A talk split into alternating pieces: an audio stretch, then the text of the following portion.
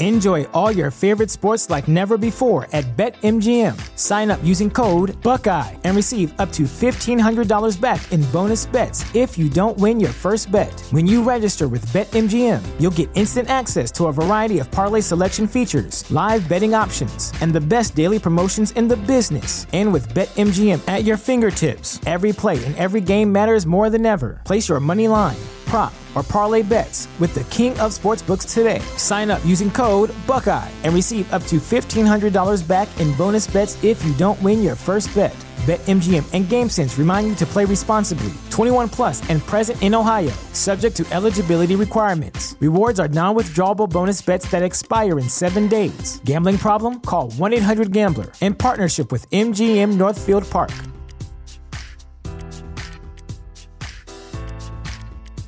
Support for this podcast and the following message come from Corient. Corient provides wealth management services centered around you. They focus on exceeding your expectations and simplifying your life. Corient has been helping high achievers just like you enjoy their lives more fully, preserve their wealth, and provide for the people, causes, and communities they care about. As one of the largest integrated fee only registered investment advisors in the U.S., Corient has deeply experienced teams in 23 strategic locations. Corient has extensive knowledge spanning the full spectrum of planning, investing, lending, and money management disciplines. Leverage Corient's exclusive network of experts to craft custom solutions designed to help you reach your financial goals, no matter how complex they may be. Real wealth requires real solutions. For more information, connect with a wealth advisor today at corient.com. That's C O R I E N T.com. Corient.com. Bandwagon Nerds is taped in front of a live studio audience.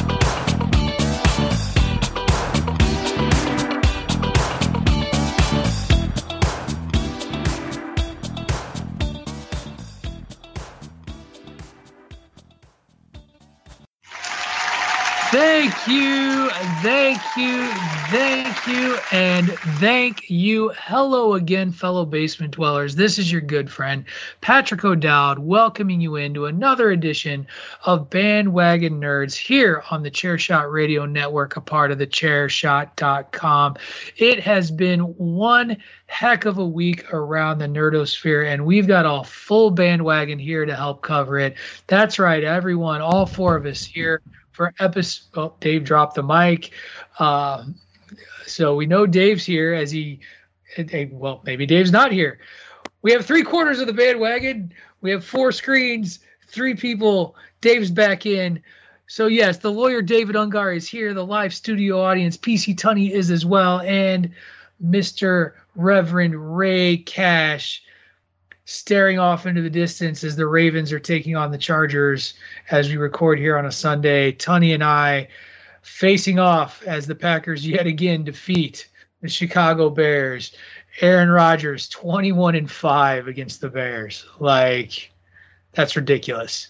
So I need to distract myself from the inevitable meltdown even if the Bears have a lead by talking some nerd stuff and we've got quite the interesting show. We are, of course, going to continue our coverage of Doom Patrol, uh, titled this week 1917 Patrol, as we spend most of the episode with Rita Farr in the past. And then we're going to, after the break, talk about a couple of heavier topics. We are going to talk about the Netflix Dave Chappelle controversy that's been happening this week, as well as what I think could be if it happens, a really significant strike in Hollywood. Although, as of this recording, crisis appears to be on the verge of being averted. When we come back from the second break, we're going to cover DC fandom. We, of course, if you followed the Bandwagon Nerds Twitter account, we pseudo live tweeted some of our reactions to what was going on there. It was a loaded uh, loaded afternoon. And so we're going to talk about the highlights specifically uh, before we then wrap everything up with my questions. So, very excited for this week. But before we get into all of that, let's just do a quick once around and see how people are doing. Ray, how, how you feeling today? I'm pretty tired, but actually really excited. You know, we uh, did 100 episodes last week. So, uh, you know, it's a it's a kind of it feels like the the Raw after WrestleMania, right? Like, what's next? What's the next goal? And well, we it's so no, cool. We have no debuts today. we do not. Maybe no, we don't. But uh, it's cool that Fandom dropped and gave us like something really cool to drop in right afterwards. So I'm excited, very excited for today. Excellent, Mr. Tunney. How about yourself? How you doing, man? I'm I'm I'm okay. I'm just trying to R E L A X, you know, Sundays. There you go. Uh, you, you tell us, Aaron. Dave, Dave, how are you over there with your Washington football team background and your you got your mic under control now. You've got the headset on. It looks like so we're good. We're good. Yeah, it wasn't it wasn't the mic that dropped. It was something else that dropped on the floor. But nope, doing okay. Watching uh the fact that the Chiefs haven't put up 40 on Washington in the first half is shocking.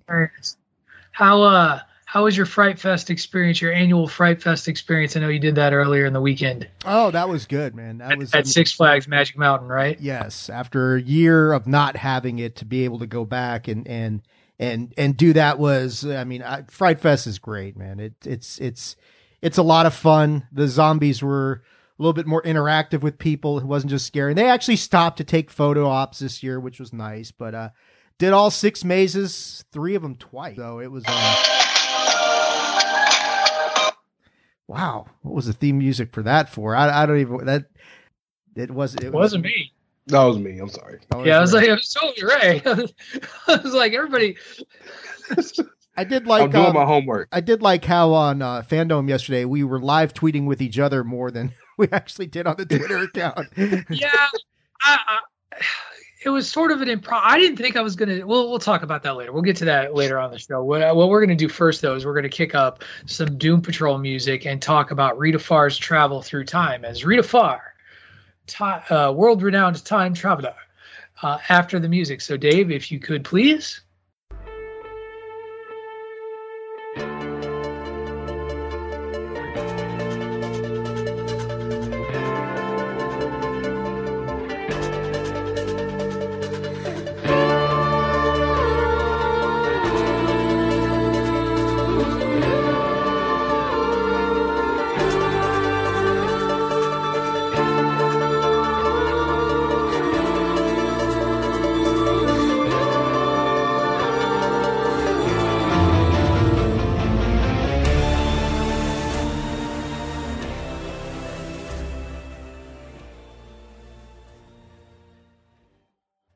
All right. Thank you very much. Before we get into Rita Farr's traveling through time, where we learned about the origins of the Sisterhood of the Dada of Dada, um, Ray, you and I had this fun moment last week where we talked about Cliff and the internet, and that Cliff was going to do something stupid.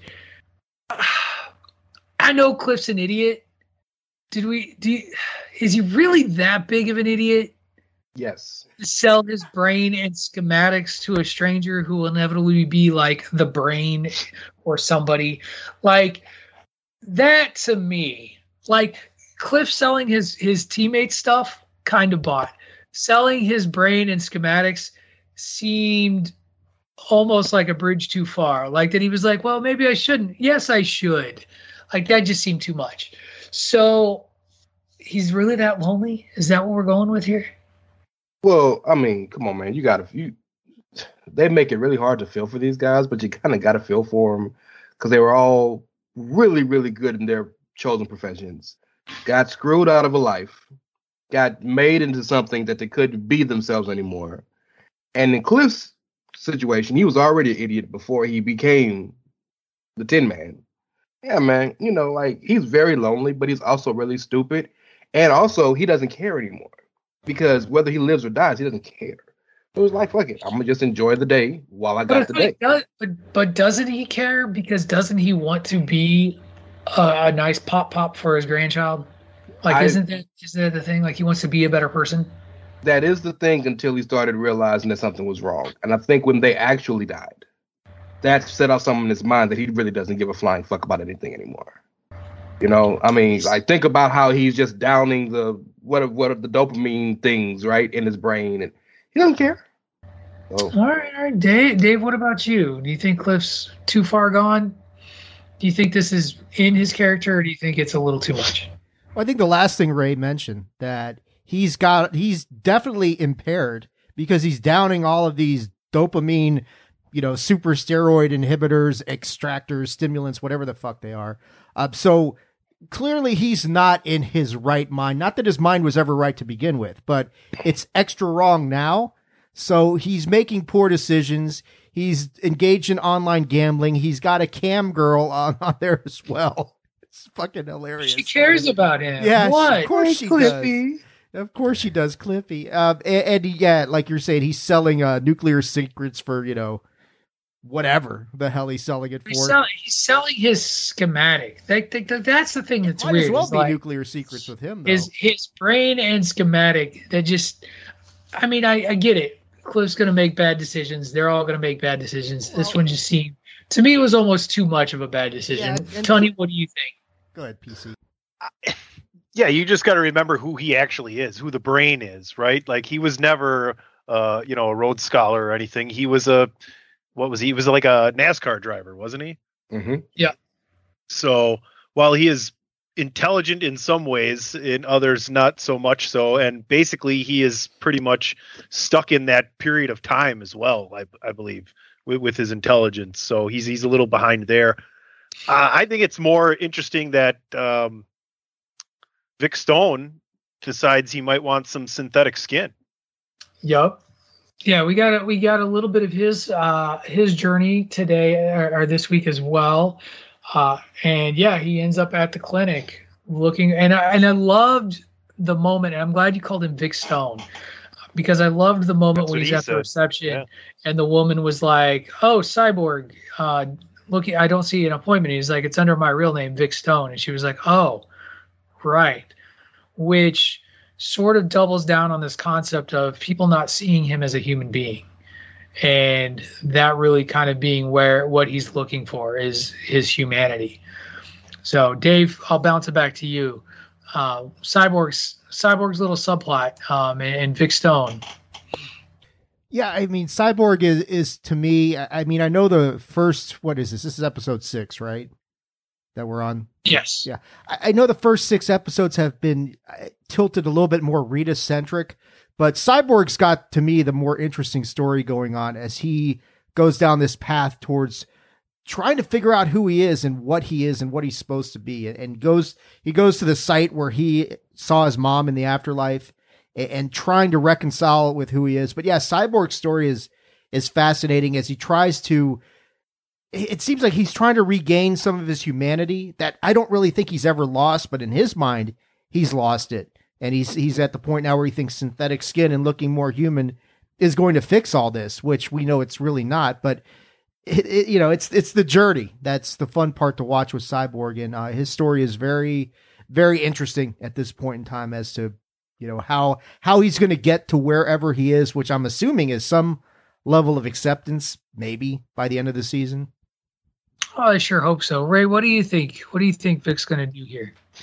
Well, uh, first and foremost, I I think that the synthetic skin thing is actually going to end up how he his whole body turns to be metallic, like in more along the comics, more along the Ray Fisher line. Because if you look at him where he is in his development, he still has skin all over his body, right? So it's just portions of his body are the cybernetic implants, and the cyborg we know everything except for half one part of his face is all cybernetic. Number one. Number two, I feel for the kid because the entire in the entirety of his livelihood as Cyborg, he's been under the impression it was this or die. And he worked through that to kind of accept that, hey, well, this is who I am. So at least I have a purpose now. I'm a superhero. His mama fucked all that up when she said, well, you didn't have to have that. There was a third option. And now he's trying to reconcile with that. Like, well, I thought this was, was who I had to be, be who I was because this is who I had to be. But now there was a different option. And so now his mind is all messed up. Long story short, uh, I hope I know uh, Tony is a big fan of Giovanni Wade, and this Cyborg. I hope this is the end of Cyborg going into this season with Doom Patrol, and I hope he moves over to Titans because he's great, but man, it just doesn't fit. Maybe. I mean, we'll see. It's uh he was part of the season four panel that showed up on uh or the season four like promo yeah. that showed up on uh fandom. So I, I, I don't know that I buy that, bro.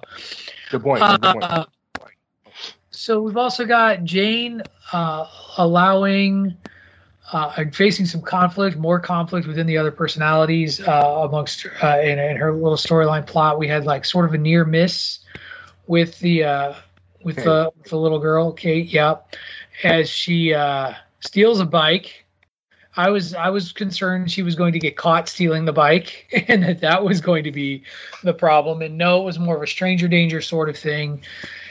Uh, and we see, as is kind of inevitable with this sort of story, and I, and here's what I don't like about Crazy Jane right now.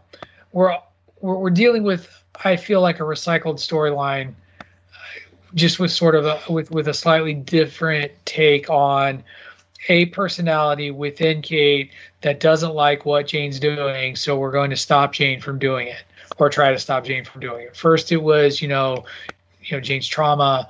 Now, you know, and, and her father. Now it's it's this psychologist character that is rallying troops to keep um, Jane from doing uh, what what she feels is right. And I get it. I just don't. I don't know. It just feels kind of like she's running in place a little bit, and maybe that's me in terms of her own sort of arc and growth. Um, Dave, you can go first this time. I think you're the only one that's first yet. Well, or, yeah, Jane's story is is like it's all about who's the primary and, and which personality is, is at the forefront of whatever's going on with which I mean, the problem with Jane that I've always had is like you never really get a good feel for okay. In reality, who is his character? We know there's 64 personalities, or maybe less now, since some got killed off.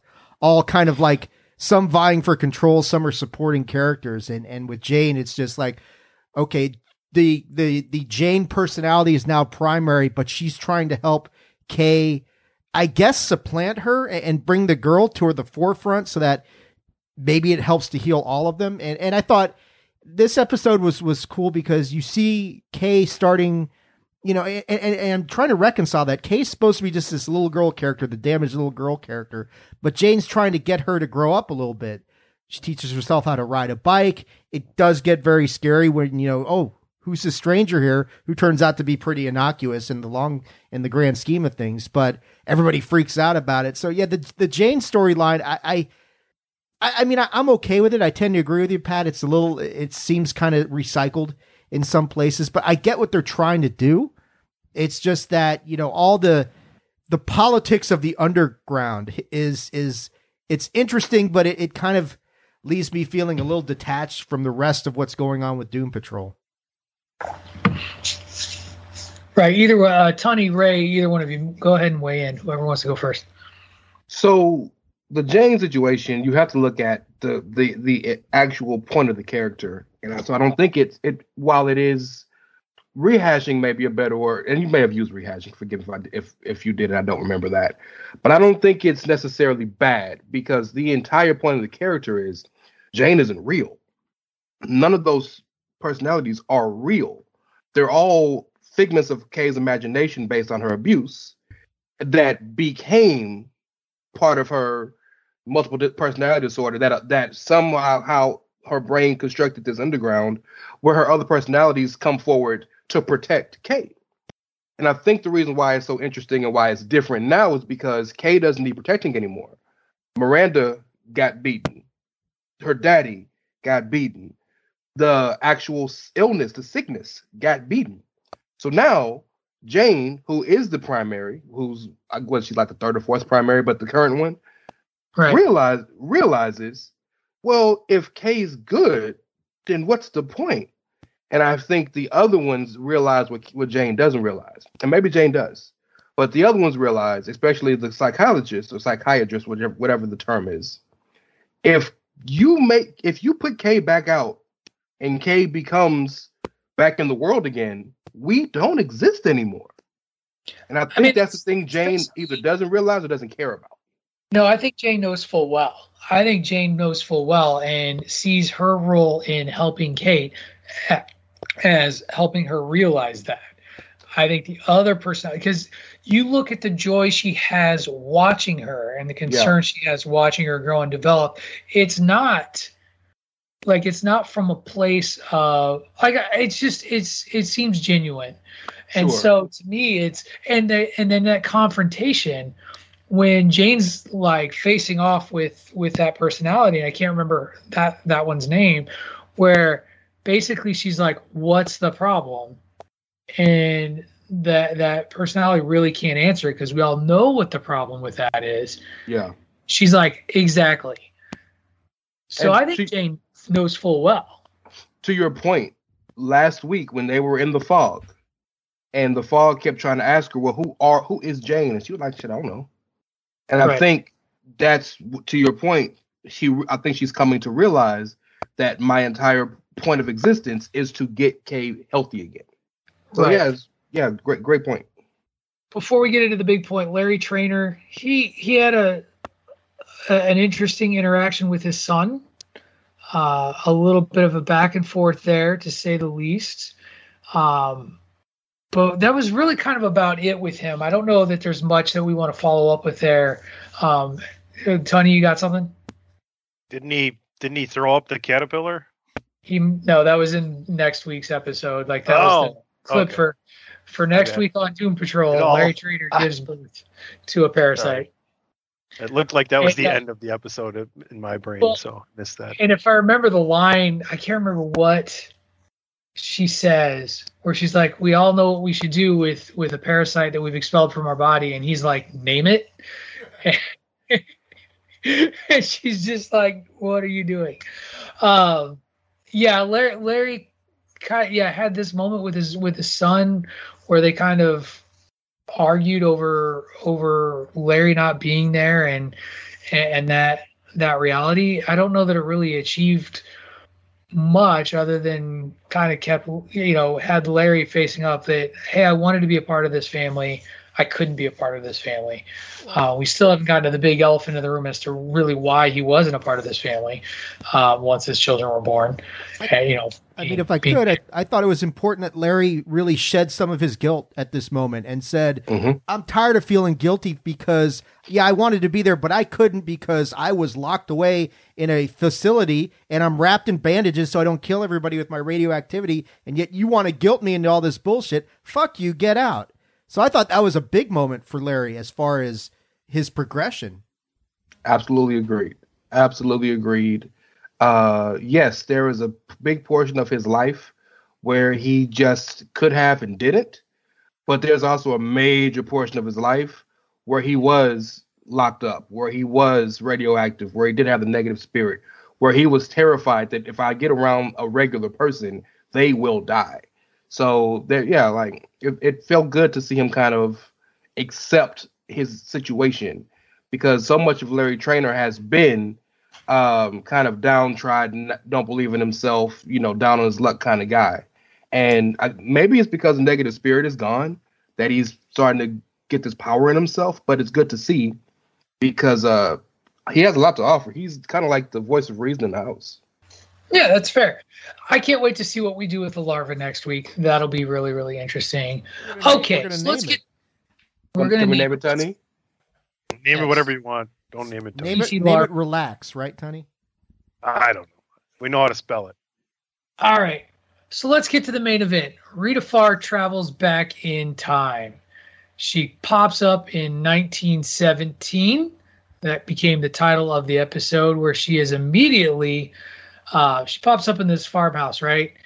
Uh, woman's there is very very polite at the farmhouse. Uh, Rita goes to use the restroom. By the time she comes out, she is visited by the Bureau of Normalcy and taken into custody, where she is immediately evaluated by one Madame Rouge slash I've already forgotten her name again. Dave, help me out. Laura DeMille. Laura DeMille. Oh, I'm sorry. I could have gone to you too, Tony. Um, no, that's not what I meant. I was just. Oh. I can't believe you forgot it. I forget. I mean, I forget at least one character That's name a week, his man. gimmick, Tony. You know that. No, oh, it's, it's I, I genuinely forget the fucking name of the characters. There's so many of them, and I'm, I, you know, early onset dementia or something for me. That's that's what it is. Anyway, um, so yeah, Laura DeMille is part of the Bureau of Normalcy. She is a appears to be a scientist or somebody evaluating metas, determining whether or not they are weapons or something else, something useless. She determines Rita to not be a weapon and she is placed into a mail room. Rita quickly meets the other metas in the Bureau of Normalcy who all just so happen to be members of the Sisterhood of Dada that were encountered in their future uh, off on this little campsite slash forward resort. And we get a brief touch point of Niles Caulder. Rita falls in love, uh, that or at least falls in lust. Uh, I think we can call it love, but um, has an attraction to uh, a connection to one of the men there. Your your bicycle character is, is there. The fog is there. Everyone is there. Um, and you learn that there is a very distinct hierarchy within the Bureau of Normalcy with these folks that are working there um, under Ms. DeMille. So reactions to the 1917 Patrol. Uh, Dave, go ahead. Oh, um, I mean, this part was really I. I like this part. I, I mean, to me, like I was commenting to my wife watching it, I was like, you know, that made that made more sense than last week, and, you get to see the origins of the Sisterhood of Dada, and and, and exactly who they were, which is kind of like, yeah, they're they're within the Bureau of Normalcy, but they're not so much the ones that are under lock and key, like say um, Flex Mentallo, you know, who was taken and put into a cell. These guys are out milling around. They're doing, they're serving a purpose. They're doing something, but yet they're still, they're still definitely segregated greatly. But I found the part about the best part about it to me was was when you look at Rita and how she's able to use her elasticity powers without inhibition because all of that shit in her head is now gone. So it's it's interesting to me to say, okay, when you look at all the trouble that she's had in the previous episodes with using that power, like Cyborg kind of getting on her about, you're not even a real superhero. You don't even know how to use your stuff. And then you see her here using it to sort mail at whim with no issue at all. That to me was really interesting to kind of say, okay, well, what's really blocking Rita other than her own mind? and and you come to the conclusion conclusion that that's it. But yeah, Laura DeMille and her progression, you know, and, and they do seem I know like in some of the behind the scenes stuff, they do kind of talk about a dividing line between Madame Rouge and Laura DeMille, and we haven't really seen the Madame Rouge character come to the forefront yet. Right now, Laura DeMille is like. She's like, uh, yeah, I'm one of the hierarchy, like you said, Pat, of the Bureau of Normalcy. But behind the scenes, she's really a meta but we don't really. and well, she's a shapeshifter. I take that back. I was going to say we don't know what her powers are, but she's a shapeshifter. So yeah, it's interesting. Uh, the the guy who uh, what did he, the guy Rita's love interest who loses his heart and has it replaced with a canary? Fascinating. Yes. Interesting. To say totally makes sense. Totally makes it. It's a Doom Patrol. I'm sure there's some sci- there's some science there. I'm sure. Well, I mean, this is the thing about Doom Patrol is they introduce all these weird like we got Muppet Doom Patrol coming up in a future episode. I know yep. that's got to make you happy, Pat. Uh, so it it was it was a very interesting the the background of Sisterhood of Dada, and you just wonder, okay, they seem kind of happy go lucky, and and these improvisational dances that they do, especially in the lunchroom when every all the shit goes yep. bad. And you look at where they are then, and when you see who they evolve into by the time we get to that fog scene and the eternal flagellation, whatever that is, it's like, wow, okay, what went wrong in that intervening time frame? I assume that's what we're about to find out. I mean, everything apparently went wrong, right? Hey, I haven't gotten you to weigh in uh, lately. Jump in. What, you, what were your thoughts on Rita back in time? It's uh, well, first of all, piffle paffle. It's all been excellent. Yep. Um, call, call, call. what interesting interactions they have uh, in private, huh? I mean, that was pretty interesting and, and fun. Um, I'm just looking forward to where we're going to get her. She at some point she's got to remember who she is, right? Like Laura DeMille also did. So I'm looking uh, forward to that. Maybe it's next episode. I know next episode is Therapy Patrol, so we'll see how that works out for everybody.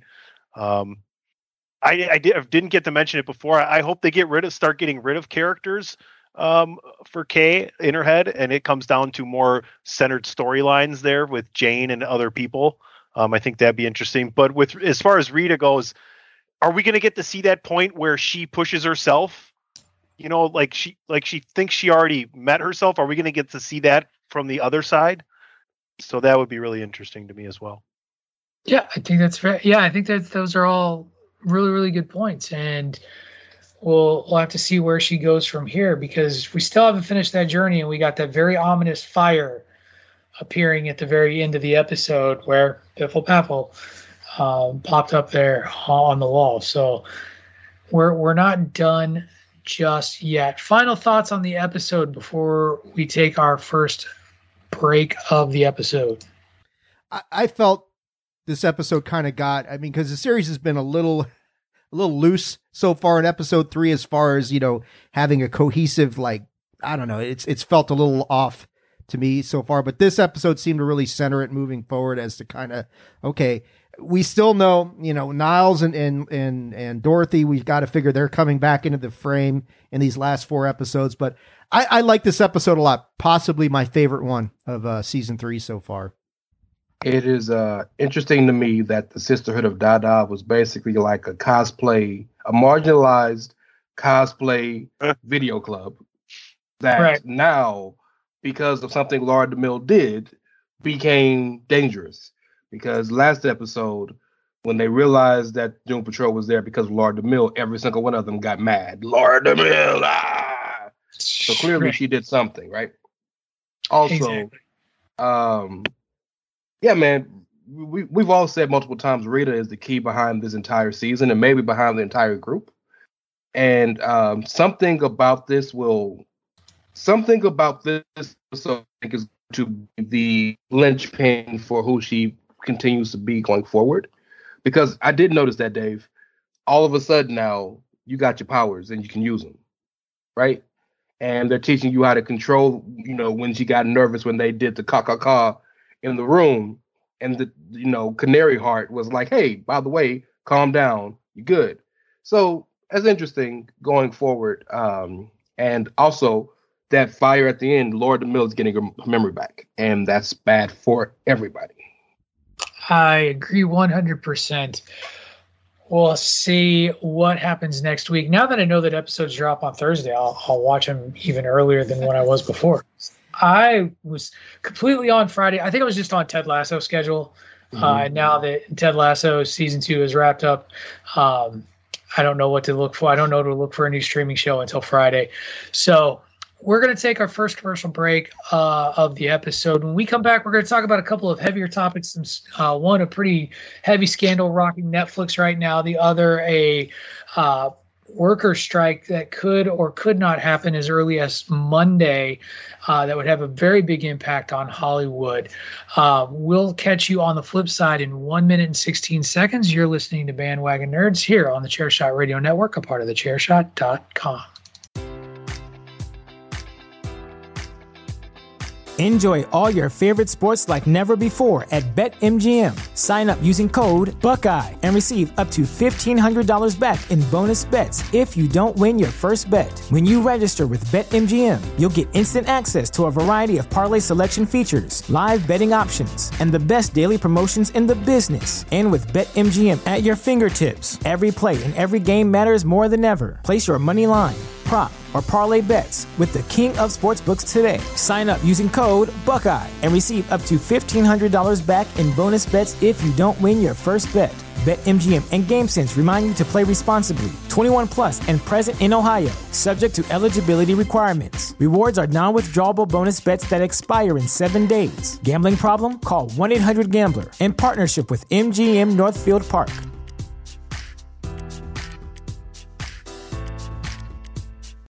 Without the ones like you, who work tirelessly to keep things running, everything would suddenly stop. Hospitals, factories, schools, and power plants, they all depend on you. No matter the weather, emergency, or time of day, you're the ones who get it done. At Grainger, we're here for you with professional grade industrial supplies. Count on real time product availability and fast delivery. Call clickgrainger.com or just stop by. Grainger for the ones who get it done.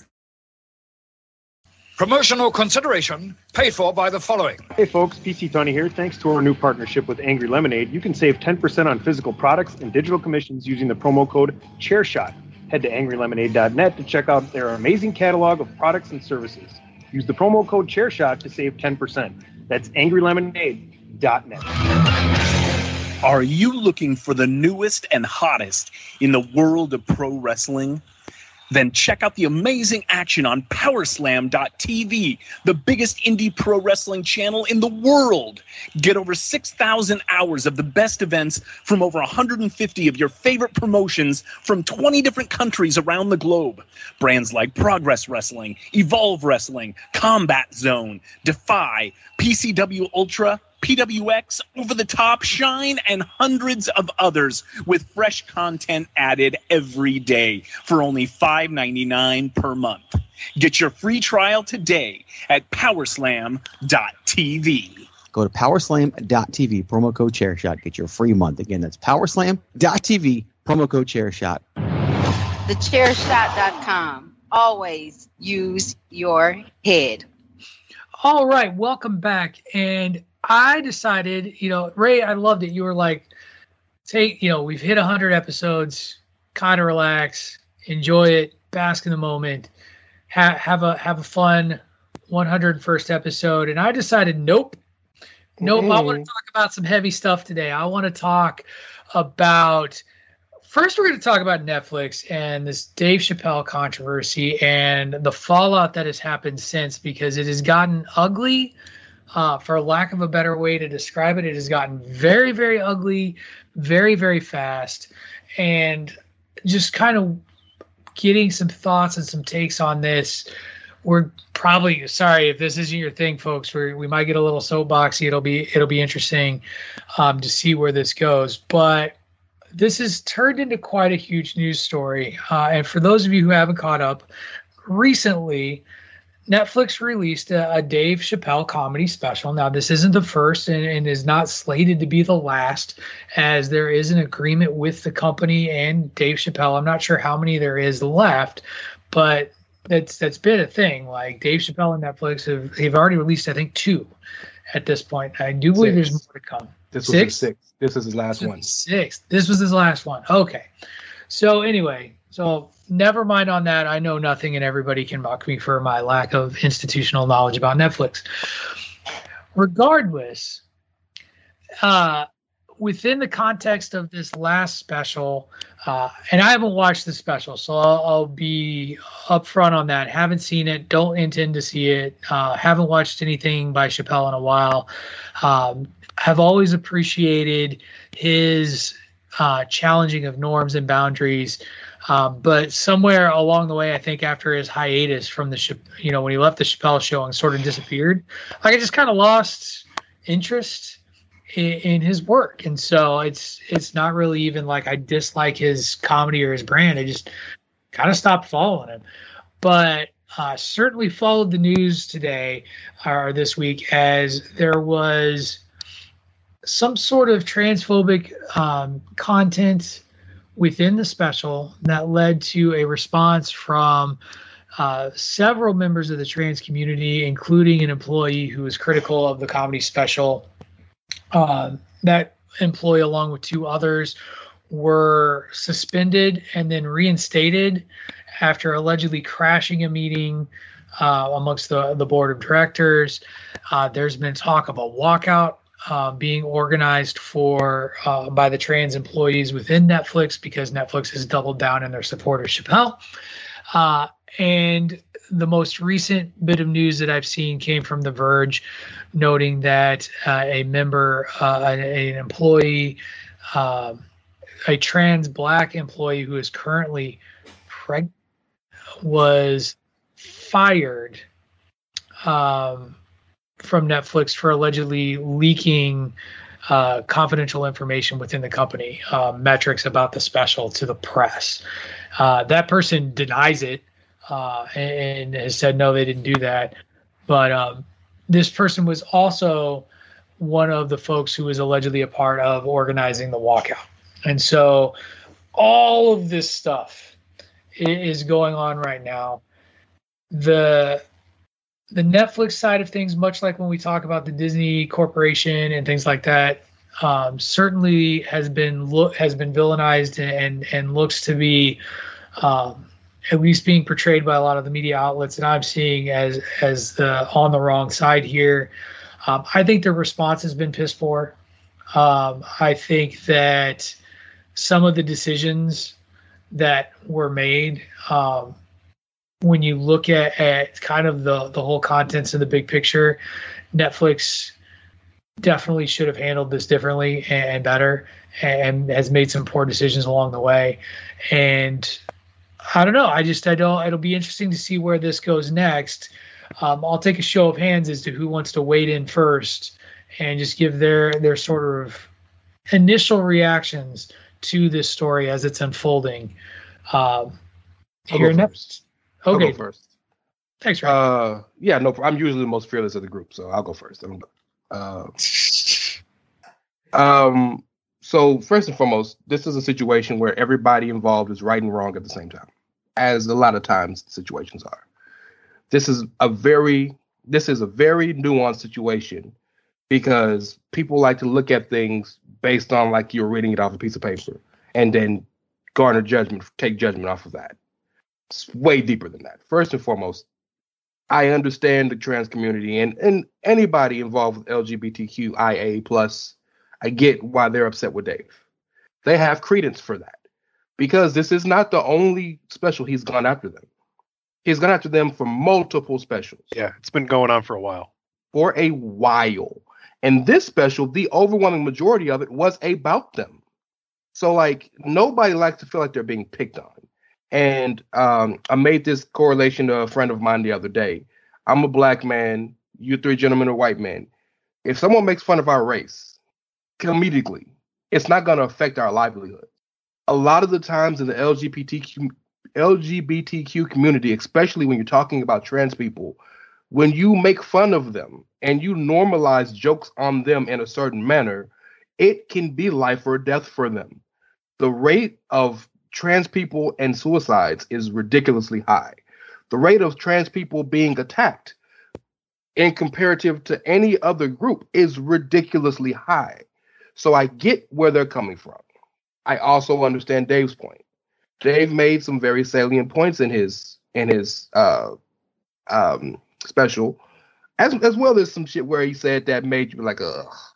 But he made some salient points. The, the joke about the baby was was a, was funny, but it it made you think. Whether it was right or wrong, it made you think. DaBaby is a rapper, right? Who was recently in the news, got quote unquote canceled. You know how the world is because he went out of his way to like attack gay people for no reason, and he deserved to be admonished for that. But this is also the same dude that killed somebody in a Walmart because he was being attacked and killed him. And Dave made the joke, well, this is a world where you can get canceled for making for saying something wrong about gay people, but not killing somebody. Now, the context of that is way bigger and deeper. But Dave is very much a person who is likes to sub, likes to subverge norms. As you you put it perfectly, he likes to challenge those norms. He's also a person that will pick and pick and pick and pick and pick just because he can. And I think that's where a lot of the anguish and the hurt and the anger comes from. So, that being said, um, oftentimes I am a f- firm believer in you don't stand up or don't need to stand up for billionaires or major corporations. And I think Netflix, like you said, has really, really handled a lot of this rollout bad. The CEO was on hand of saying that it can't be transphobic because it's too important to the community. No, it can be both, right? Right. But but I think the thing that and and a lot of times, um, and I'll cite Dave in this because he mentioned his friend Daphne, who was a trans woman in San Francisco, who is a comedian, stuck up for him and then was ostracized by the trans community, and then unfortunately committed suicide because she felt alienated in her own world, in her own skin. It's a horrible story. But he talked about that at nauseum in this in this in this in this thing. And I think the point he was trying to make there was that this I don't mean to be controversial, I'm trying to be honest and trying to be as as straight laced and just tell the situation as general. But I think the point he was trying to make was in, in certain situations, it feels like you can't win or you can't lose unless you're doing exactly what that community wants you to do. Right and citing Daphne, Daphne was a member of that community, a willing, happily, happily member of that community, proud. And she was ostracized because she didn't fall in step. She didn't fall in line because the whole world wanted to hate Dave Chappelle and she didn't. So in these Netflix situations, all of these people who are who've done these things, the person who leaked the stuff to the press, or the person, the people who broke into a confidential uh, meeting deserve to be admonished and reprimanded. Because in any other world, in any other company, in any other business, if anybody did that, if I did that at my job and I broke into a CEO's room because I didn't like what they were doing, if Dave did that, if Tony did that, Patrick, if you did that, we all we'd be fired. We wouldn't be suspended. We'd be fired.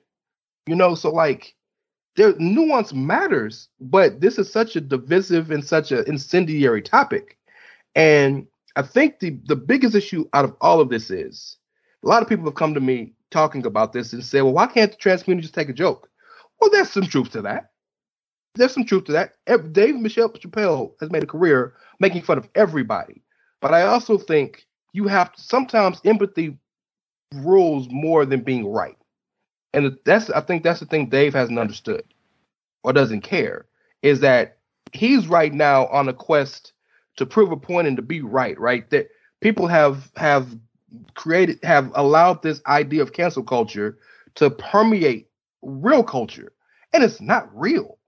It is just a figment of people's imagination because everybody who's been canceled still make money, still have a level of relevance, right?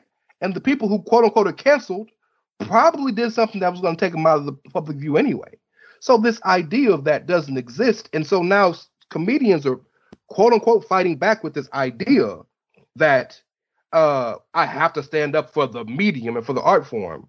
Katt Williams says something, and I don't, I will never ever quote Katt Williams in any form or fashion unless it's a joke. But it was very salient when I heard it. He said, "If you can't be funny without hurting someone's feelings, you're not funny." And I just, it's it's okay, I think, in certain situations if the person's okay with or the people or the audience you're going after is okay with certain types of com- of, com- of comedy, much like music. There's certain types of music you can play in certain worlds that you can't. You cannot play a GWAR or a Slipknot for my family because they're Southern Baptist Christian people. They won't rock with it, right? It's just so you have to know your group. Dave is the biggest comedian in the world, and with respect to Richard Pryor, maybe the biggest comedian ever. And I think he has focused so much and so hard on this one particular topic that has hurt his career and is hurting the people around him to the point where he's smart enough to realize the last thing he said in that uh, special was, I promise you, everybody in the LGBTQ community, I will never make another joke about you until you and I both understand that we're laughing at the same thing. That's the best damn thing he said the entire special. And I say this as a person that laughed at a good majority of the special because I thought it was clever and funny. I thought there were parts that was very rough and hard to get through and that didn't need to be said. Dave don't give a fuck. I don't think we've ever met a person in in the public sphere who gives less of a fuck than Dave. And that's a gift and a curse.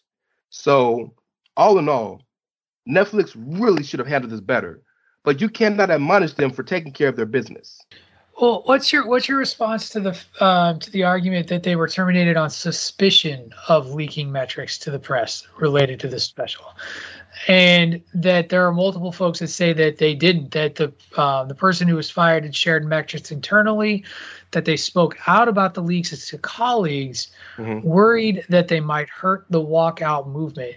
It seems strange that that person was fired.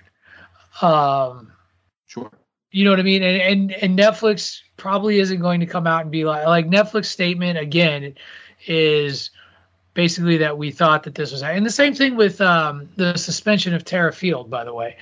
Mm-hmm. Um, you know, the initial story that came out, and I was I was right there with you, was oh, this person just like this person and two others burst into this office. They weren't invited to make this big statement. Then it turns out that they're they were they the folks in question received an email seeking feedback regarding what had happened. They thought it was an invitation to the meeting. It really wasn't. So mm-hmm. their argument is that we came, which is why Netflix then reversed course. Absolutely. Uh, and so I just I find the context on, I, particularly the firing, interesting because Netflix, like everything says on suspicion of doing this thing. So they, I mean, I I would hope that they have something a little more concrete than a suspicion. Like, Ray, I think you did this. You're no longer on bandwagon nerds. Seems a little, hey. little dicey. I mean, it's happened to me before. Um, sure, and it, I think is it. It's also is it an accident that the one black person that's speaking out the also trans black person, trans black person. Well, no, me, nobody else has been fired over this that I know of. No, right. Let me say this one thing real quick, and then I'll I'll, I'll cede my time. Um, I would I, I I don't trust corporations. So by by every metric and by every stretch of the imagination, they could just be doing this to get ahead of an issue. But I will say this: I used to work at a nursing college, and there was uh, many situations where students would would say, "Hey, well, I tried to turn in my my uh, assignment, but it wouldn't accept my assignment on the blackboard or whatever it is it's called, right?" And right the teachers would the professors would be like, "Nah, you full of shit," and they would always reach out to me to to go look or have the engineers look and see, well, could they have done that? Every single time they did that, the engineers were able to look and see the exact time that they had an, a, a a a file or a PDF or or whatever it was uploaded on the site, and then then something happened on the site. So the my point is, there is a way to tell every single thing that happens, no matter how finite. Sure. So I would hope, and this is very much a hope and not a no, I would hope to God Netflix would have the requisite proof that they knew this happened without firing this person. Because if not, that is going to be a shitstorm that they are not prepared for. Right. Dave, why don't you jump in there and then we'll go to Tony. Well, first, Ray's last comment: a shitstorm Netflix is not prepared for. I disagree completely. They're prepared for it. You know, they're okay. they're a big corporation, a huge corporation with lawyers on hand. And here's the thing: is that look, the fact of the matter is that these metrics showed up in what is Bloomberg or something like that. So the numbers that they're talking about show up uh, in a press source somewhere else. And it, it, doesn't matter what your color is, what your gender is, what your pregnancy status is. If you leaked internal information, and you didn't have the right to do that, yeah, you deserve to get fired. And, and, and that's that's the long and short of it. Now, whether Netflix has the, the proof to back that up, I don't know. But here's the other thing: is that with that story, we don't know what this employee's performance record was like. You know, we don't know whether she's been reprimanded before, whether there were previous performance. I see this all the time with the work that I do, where there's much more to the story from the employer's standpoint that look, we reprimanded her here for doing this and here for doing. So you don't know if this is some progressive discipline sort of thing, and that this was just the the tip of the iceberg, and or the straw that broke the camel's back. So yeah, you don't know that, but sure, if if Netflix doesn't, if they just fired her pretextually on on the grounds that we think she leaked this stuff and we need to get rid of somebody who could possibly be a whistleblower, then yeah, that's a big problem for Netflix. Um, we'll see how they respond to that. But the the whole thing that you guys are talking about, to me, it's kind of like it's a microcosm in a lot of ways of everything that's going on with society right now. And and and everybody's got kind of competing interests. And you've got Netflix on their side saying, we support Dave Chappelle's, you know, right of free speech, right to say what he wants on the special. We're making lots of money off of this stuff, and let's get down to that as well. A lot of this has to do with money, and Netflix makes a lot of money off these specials. And you've got the competing interest with a, a, a class of, of people who have been marginalized and, and humiliated and and just denigrated for decades who are now starting to get some recognition of their rights and support from the community at large saying, hey, this stuff really bothers us. I mean, let's be honest. Eddie Murphy has been going in on this same, uh, on gay people since he made fun of Mr. T being gay and all that stuff. And it was funny back in the 80s, but, you know, it's but funny to who? That's, I think that's the real thing is, and this is what, what I really find problematic. Did you laugh at it? what does it matter if I did or didn't? Because you're asking does it make it, it funny. Right? Well, yeah, sure. My my white straight ass. If I, am laughing at that joke, does that make it right? Does that make it? And, and this is the thing that I I'm always challenged with with comedy, and I'm always conflicted about with comedy, is that sure it didn't hurt me, but as as Ray eloquently put out put out there, like it reinforces so much sometimes that does lead to self harm, that does give people a license to run with those abuses to other folks. And, and I and I see it all the time. Like Ray and I's relationship is such, I, at least I hope at this point, that I mean, you know, I've made the joke on this show. I'm Ray's favorite oppressor, right? I've made jokes about being racist. I've I've done that. Um, and there's a and there's a trust and a and a level of respect and rapport that the two of us have that mm-hmm. I I know that I'm not going to harm Ray when when I you know make X Y and Z joke. What I see out of a lot of folks is folks that don't have that filter I understand and make those sorts of jokes to anybody everywhere regardless of environment and then they're like hey you can't take a joke or why why are you being so thin skinned about this when there are folks that are facing systemic issues that get reinforced by in this in, in a person's mind. And is it necessarily the comedian's fault? Maybe not. You know, is it necessarily Eddie Murphy's fault that he makes a you know a joke about gay people and then somebody makes a joke about gay black gay black people you know to some stranger because they think oh Eddie Murphy tells jokes like this all the time must be okay and then it doesn't work and then something harmful happens. Like it's it's tough. It's a slippery slope. And i think that we're at a place where people who haven't had a voice to say something is not okay are saying things are not okay. And i do think it's incumbent upon us to hear why they're saying it's not okay.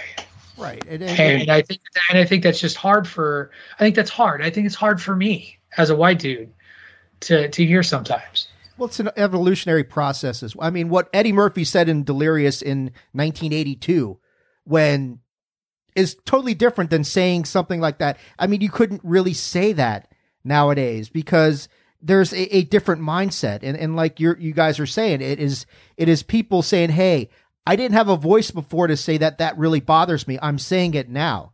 And so you've got to be sensitive about that. But you've got somebody like Chappelle who is adjusting to this new sensitivity and realizing, hey, you know, maybe what I'm saying isn't so cool because it is making a big class of people who have been marginalized for years feel even worse.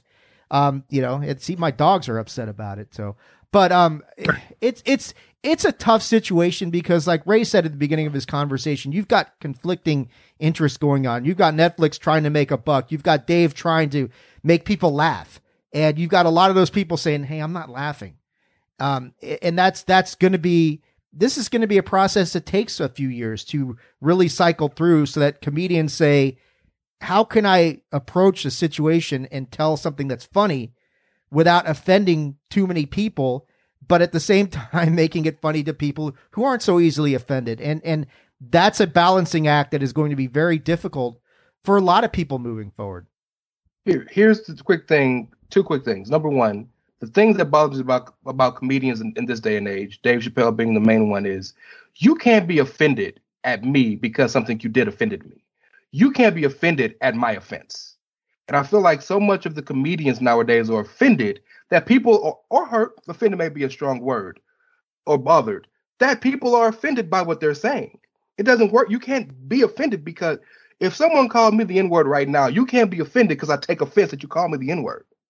You know what that word means. You know how it's going to make someone like me feel. And I think that's a big part of the issue. And Dave in particular, and I'm a Dave fan. Dave in particular, the the interesting thing, the ironic thing is, this is the same dude that gave up a $50 million contract with maybe the best sketch show in history because he realized white people weren't laughing with him, they were laughing at him and could not live with that anymore. So now you understand clearly how it feels to be the butt of the joke when you're the one who was supposed to be making the joke. And you come back after your hiatus, better than ever, and you have spent three specials going after this one community because you can. And you're punching down. And if you watch, um, I know Tony watched it. I don't know if Dave watched it. He spoke about the term punching down. And like, you're punching down on them. They can't fight back with you. Clearly, Netflix, if they could fight back, then they could get net they they can force Netflix to take your special off immediately. They're not doing it. They they have no they there is no fight. They they have no ammo to fight back and defend themselves. They just got to sit back and take it. And that's what they've done for decades. That's what black people have have had to deal with for decades. So it's like it's you got to be smarter than that, and comedians need to be smarter. And so just because something is funny doesn't mean it's cool. Right. Well, let me throw something out to you right. guys. Comedians. Like, well, I want I want to hear Tony. Tony has said zero words since we started this. Okay, I'm he's good. raised. I, you guys are you guys are really having a great conversation. I I just I just don't want to interrupt. Well, it just what I want to say is comedians kind of exist in this in this. It's almost kayfabe-ish, sort of, because they're going after, mm-hmm. uh, they're making fun of people, but a lot of them don't necessarily feel behind the scenes. Don't really feel that way. They're just targeting people because they're it's low hanging fruit that sort of sure. thing. Do you think that that's kind of a problem with this whole situation? And and I know Dave did the right thing by saying I'm not going to make fun of these people anymore um, until we can all laugh together. Three specials later. Yeah, three three specials later. Exactly. Like, well, that's that's the big point right there. Is that it took this long for the problem to get noticed this much, right? Right. I mean, it should have been handled better by Dave in the sense that it didn't need to be this war that it became.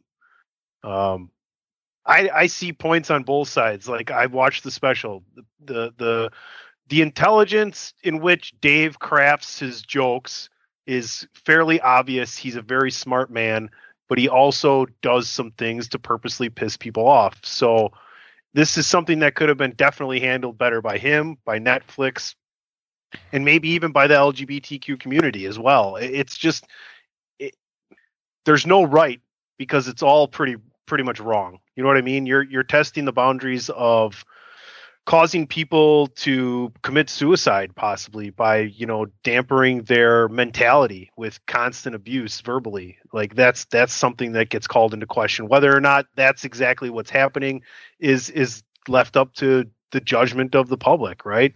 But at the same time, these are things you just don't want to be playing with, in my opinion. So I don't know. Comedy is tragedy over time, right? Isn't that the old saying? But it's just hard to defend everything considering the movements that we're trying to make as as a people that just inhabit the earth in general right? And i know that's coming from a white guy and his you know middle-aged white guy who lives in one of the most segregated cities in the world but you know I, it's it takes it takes everyone, right? I don't know. Ray, you're you're giving me the hand wave there. Was that? I mean, jest? you're albino. You're albino, but you know. oh, there, oh, oh, oh you're questioning my race. I got it. Okay. here's where here's where we're gonna leave off with this, and and what I always encourage folks to do is that uh, the important. The, the thing that I see a lot of folks do is when they respond to these um, out there, and, and this is one of the ills of social media, is that it's very quick and, and easy to make a snap judgment in a call.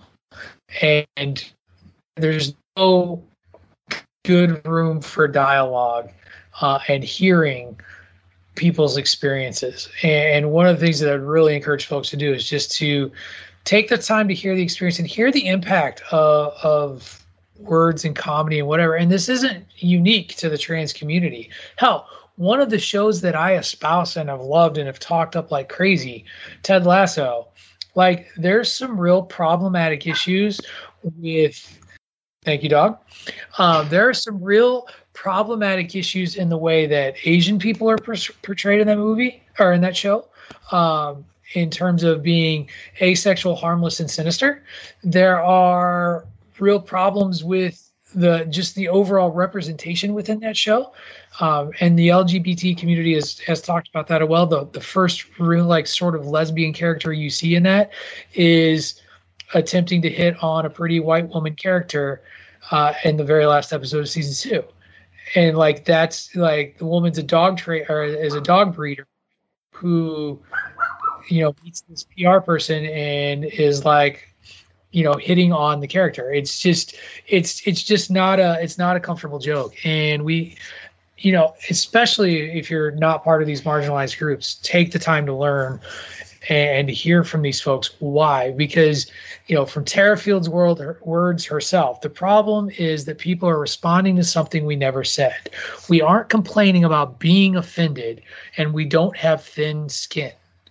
So it's more than just oh this joke upset me and that's what their point is. This is something that is rooted in longstanding oppression, fear, lack of knowledge, and understanding uh, what these human beings are experiencing. So, okay. The other story that um, may or may not be a story by the time this show airs uh, because allegedly it may get resolved by Monday. But I still wanted to talk about it because it's kind of flown under the the radar. But I was perusing through my favorite website, io9.com, and I came across this headline on Wednesday that approximately 60,000 IATSE workers are poised to start a nationwide strike on Monday.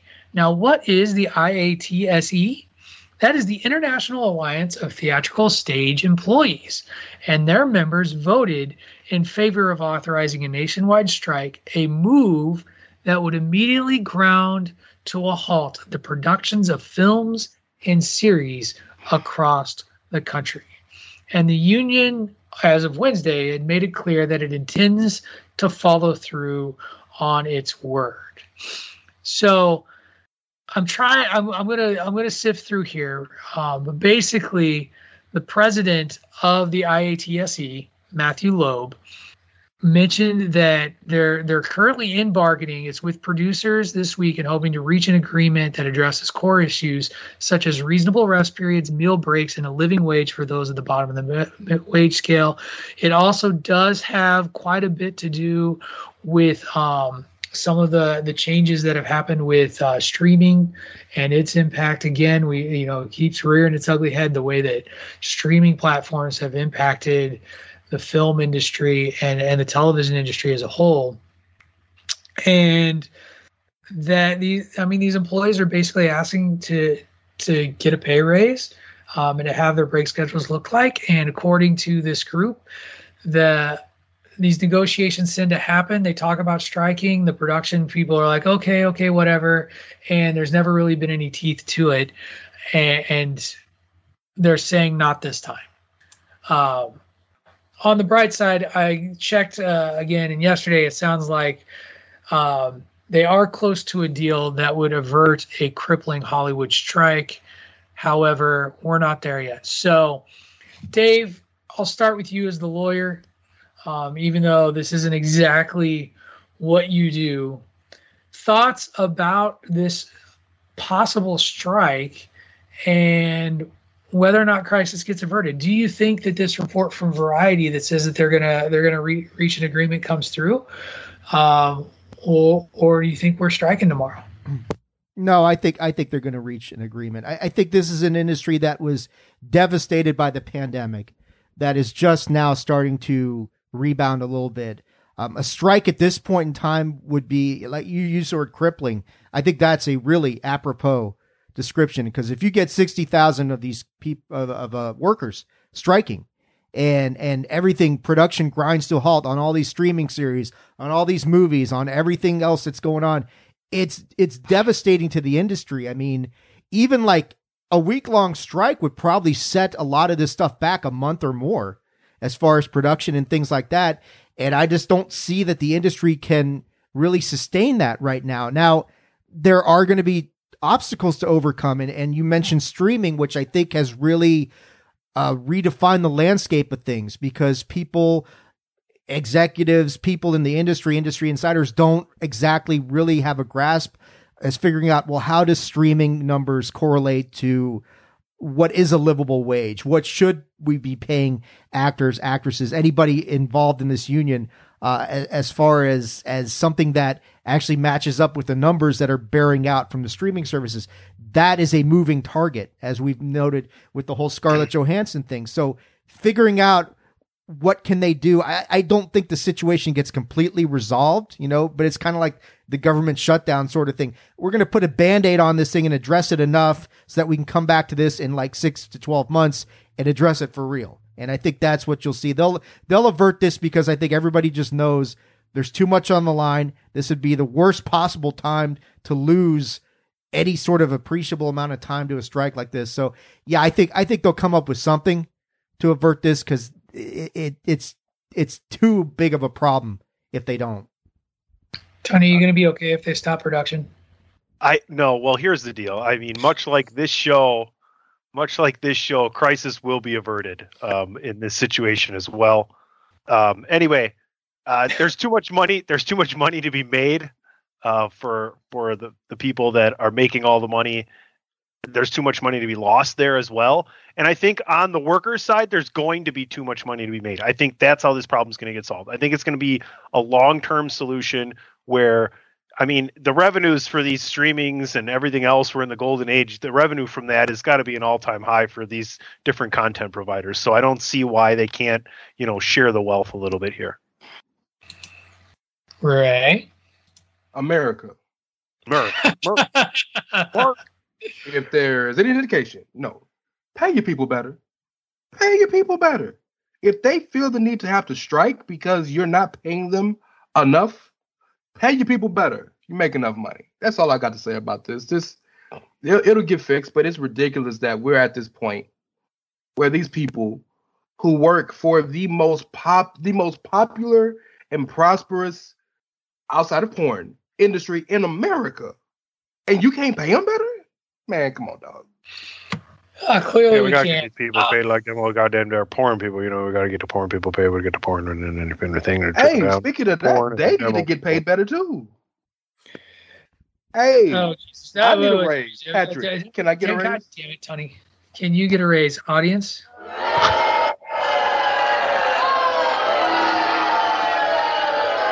Uh, the au- the audience does not appear to like the idea of you getting a raise. I'm sorry. Dang man, Tony does one old boomhauer thing, and then it's Tony falling right around porn on down, down, down, raving the porn down down the thing there. You keep talking about porn. Porn. Uh, porn. Yes. Porn. Anyway, here here's my thing. Working with uh, as somebody who has worked with unions, I've never been on uh, a bargaining uh, in a bargaining meeting, but my experience just from my own update from leadership and work work there is that it is very very typical for this sort of stuff to take forever uh, to be reached. Uh, you know, when a contract when a contract year comes up, all all like, like they start negotiating the contract two years in front of when the actual date is, and then yeah, a lot of a lot of solutions become stalls to to kind of prevent a strike and to kind of prevent this from happening. I agree, Dave. It would be just it would be devastating to the film and television industry if we had a strike. Uh, you know, a la the writer strike from a few years back now, a decade or so ago. Like that really set television in particular back pretty hard. Killed a lot of television shows and series, and um, and yeah, people don't want to do that again.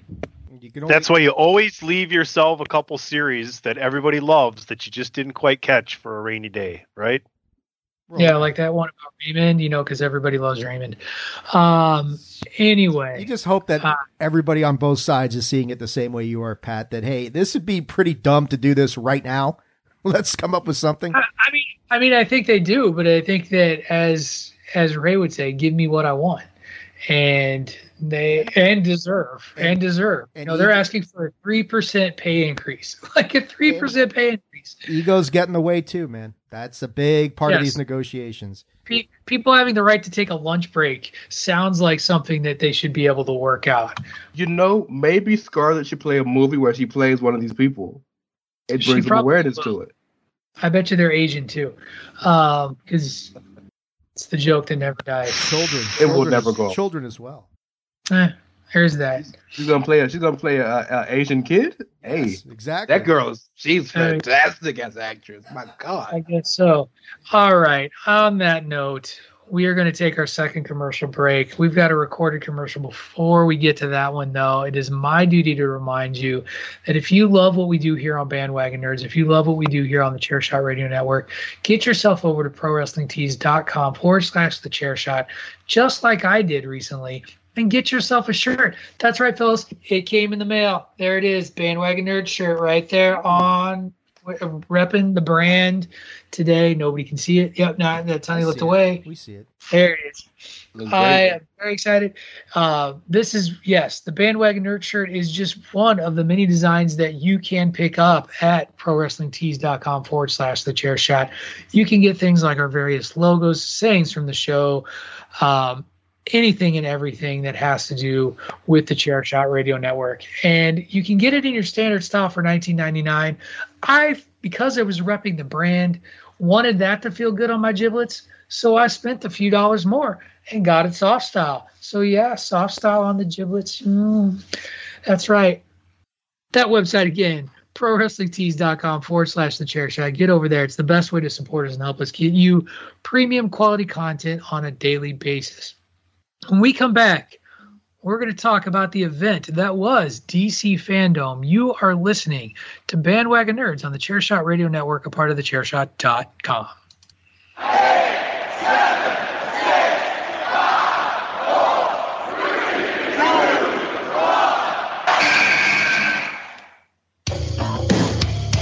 This is your boy Kenny Killer telling you to make sure you check out thechairshot.com, bringing you breaking news, interviews, podcasts galore, everything pro wrestling. Make sure you check it out, thechairshot.com.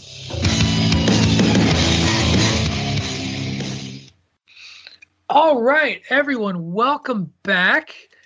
So, I'm pretty sure that Ray, Dave, and I went wire to wire on DC Fandom. I know for a fact that Tony, I think, at least watched the parts of DC Fandom that he wanted to catch. Would that be accurate? I yeah, you could say that. I I probably caught a good thirty to forty percent of it.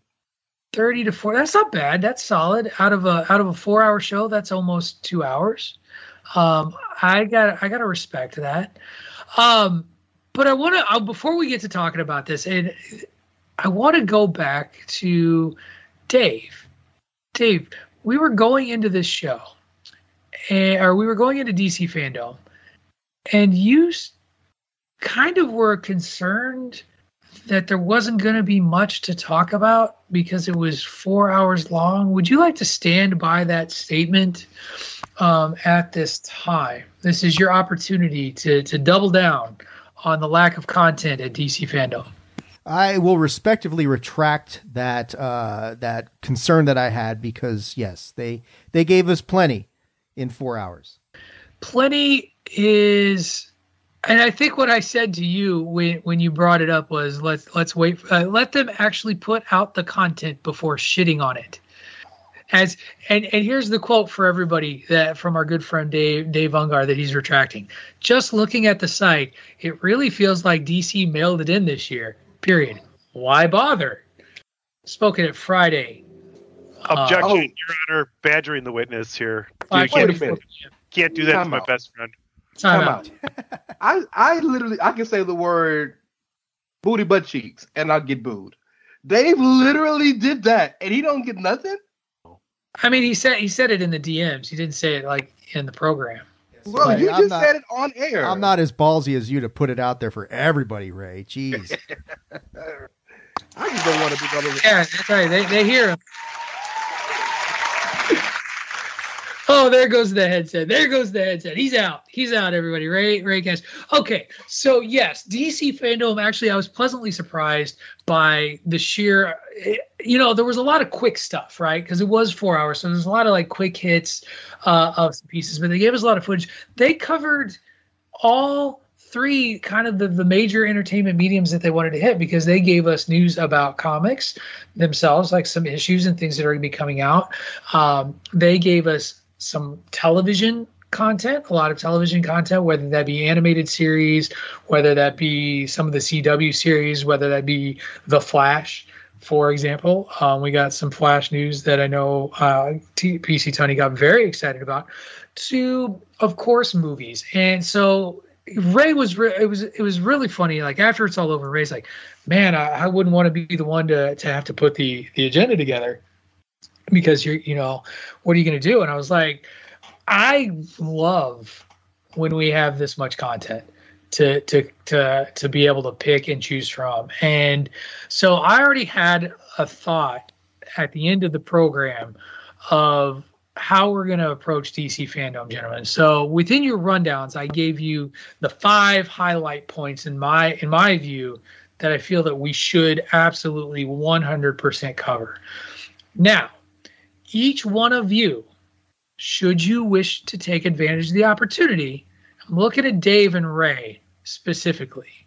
You get one thing from DC fandom that is not covered out of the five points that you can talk about and say that you're excited to talk about. So, like for example, Tunney can talk about the gold shoes, and Ray can talk about Young Justice. Exactly what I'm going to talk about. Hell yes. And Dave can talk about Superman's new um, saying or whatever it is that he wants to. You get one.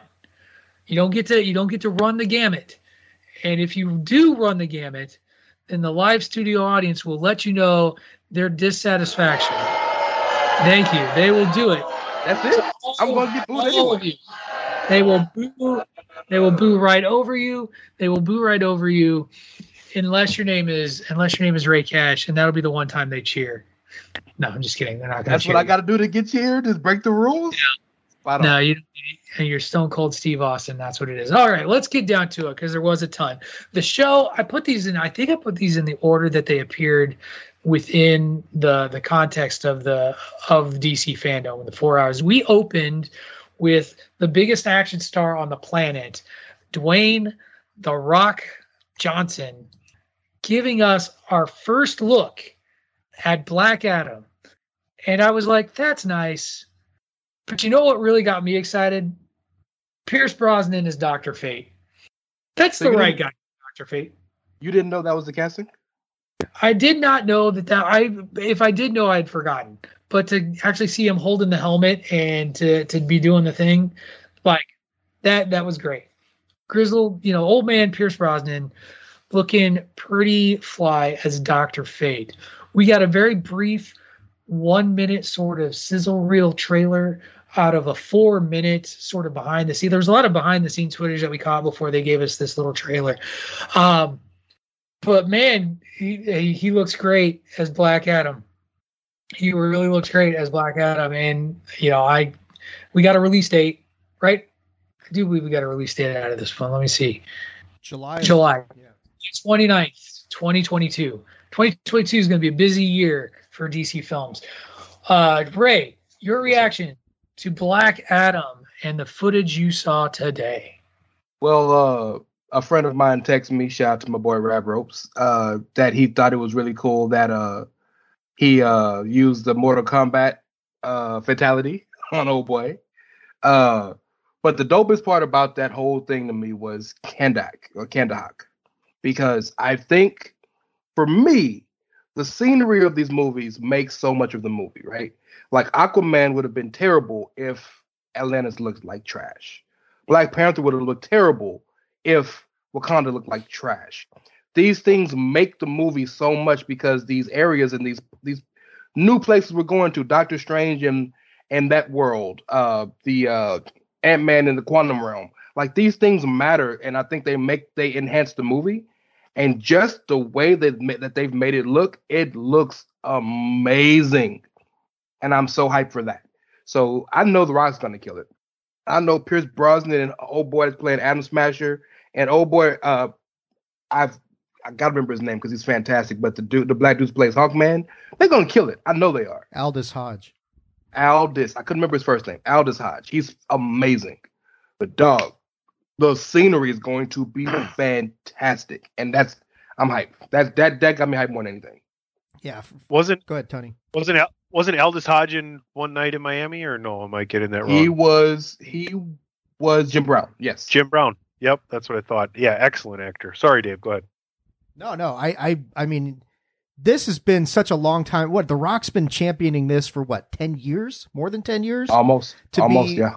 and to actually see the first bits of it and to see just how powerful Black Adam is. And, and uh, I mean, yeah, we didn't see much, but you saw enough to get excited about it. You didn't even see the Rock's face, but it, it's great. You know, you got Hawkman, you got Dr. Fate coming in, you got Isis, which is cool that they're actually going to bring her into this whole thing as well. Uh, my thing is, I'm thrilled that there's a release date that you know it's coming and it's not, it's less than a year away, but I can't wait to see Dwayne's how he portrays Black Adam because he's gone on record basically saying it's not going to be your typical villain.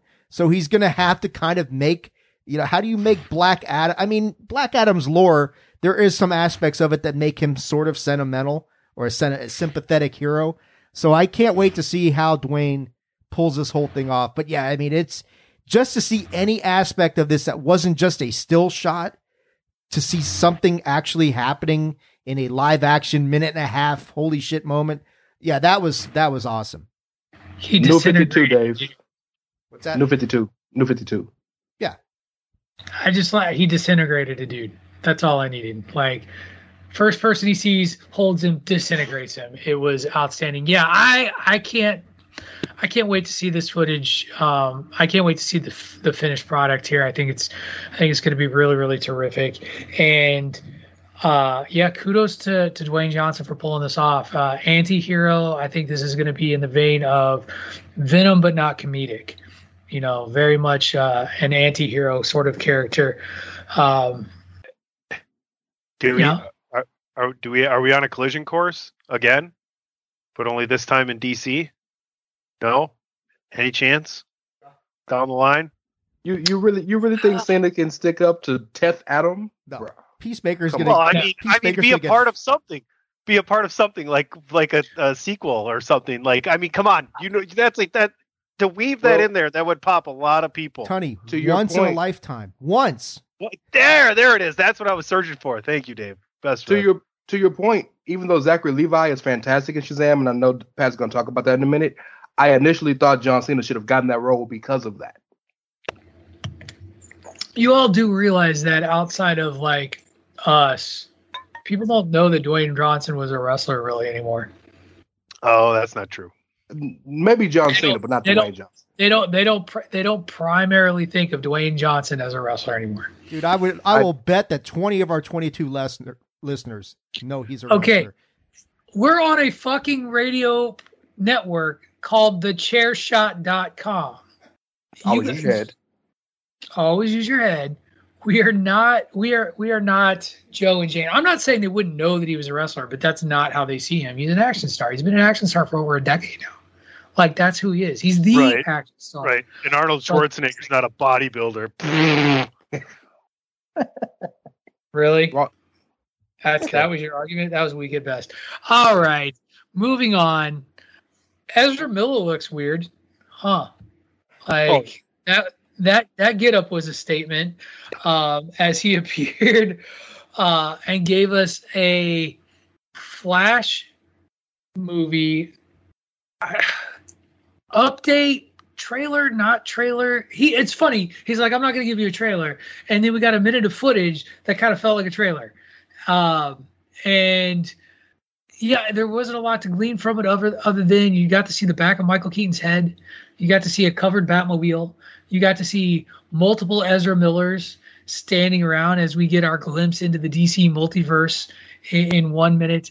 And a dope new flash costume that Ezra Miller was wearing that just looks I thought it looked pretty cool with uh with like the glowing lines through his suit and stuff. Um, I thought that was that was really really great. Um, we'll start this time with Dave.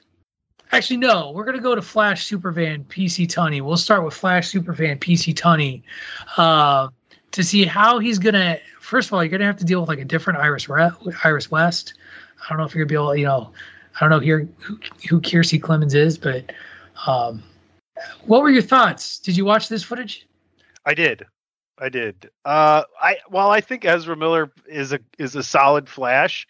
He's It's not your Flash. He's not. He's not Grant Gustin, is he? No, he's just not. He's just not the. He's not the PC Tunney certified Flash.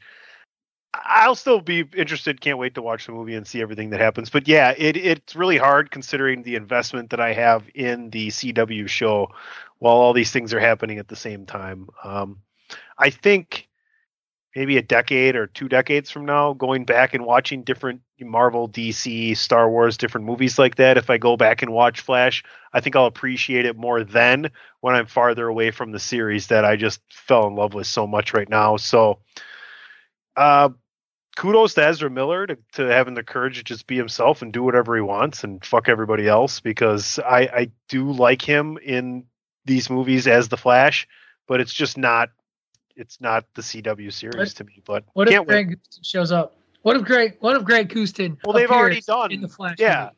I mean they've already kind of done that, right? I mean they, they They've they've, done had Ezra and Grant, right? Uh, but sure, that'd be awesome. I, I wish they would have just done that to begin with.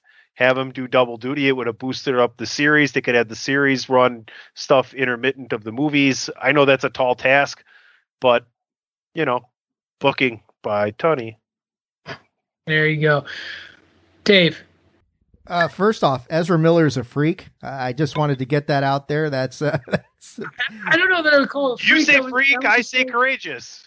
What's do the what- what- difference? what- What's the difference, really? That that out that outfit was a mood. That That's was- all. I'll it say. was a That- mood, that all look right. was a mood. See, now here's the thing, though, about this Flash thing. I, I, I found this to be deeper than I think, you know, than, than I don't know if you guys did, but there are elements of this little bit that we got that scream Flashpoint to me. And, and that's a lot of the stuff on the internet that I read afterwards is, is kind of echoing that, that there are things going on, the dialogue that's going on, all these different timelines. And yet you want to fix this one? And that opens the door. You've got three Ezra Miller based flashes standing there. Like you said, Pat, Michael, Ke- we assume it's Michael Keaton. I guess it could be Ben Affleck. We don't know. But The, the look of the cowl appeared Val- to be the, Val the 80, 89 one. Kilmer. I know, shot. Jesus. Um, if if this really is going in the Flashpoint direction, I mean, there's things like you know redoing the costume and, and redoing the, the the ring and that sort of thing. If they're going in the Flashpoint direction, which a lot of people think that they might be, then the rumors of a DC reboot could actually have more meat on the bone than we thought. Um, I saw it, it's a cool trailer. You didn't see much, but enough to kind of get you thinking that maybe they're going in this direction. Ray, I think you might be feeling this vibe as well. They literally showed him walking behind his mom. Yes. His mom dead. Yep. Right? It's very clearly going to be Flashpoint, in my opinion. And I'm torn because that is the penultimate Flash storyline. But much like Dark Phoenix and a lot of these penultimate storylines, I'm tired of it. We've never seen it in live action on a movie, respect to the Arrowverse and, and Flash, the CW show. Hey, why not? If you give me Michael Keaton, I'm with it. Um, I also like Ezra Miller as Barry more than I like him as the Flash because young Barry was a mess before he got it together. And Ezra Miller plays that I am a mess better than any Flash I've ever seen. So I give him that. Um, I'm here for it. Flash is, I, again, res- I'll reverence and respect to Tunney because that's his boy. He always talks about what do you what do you call him? The paragon of love, right? Flash is the one DC hero with respect to uh Batman who may be powered, but is still a regular dude. And so like that we have, right? That's that we have in the proper DC universe. And so yeah, man, give me more of that. Cause you know, it's only so many times I can see gods fighting aliens. Like, give me a regular dude. Well, you're going to see gods fighting aliens again on November 5th. So buckle up, buddy. Or November, whatever it is. November 5th, you're right. Hashtag Eternals. And that's yeah. I I had to get Marvel in there somewhere during this DC conversation.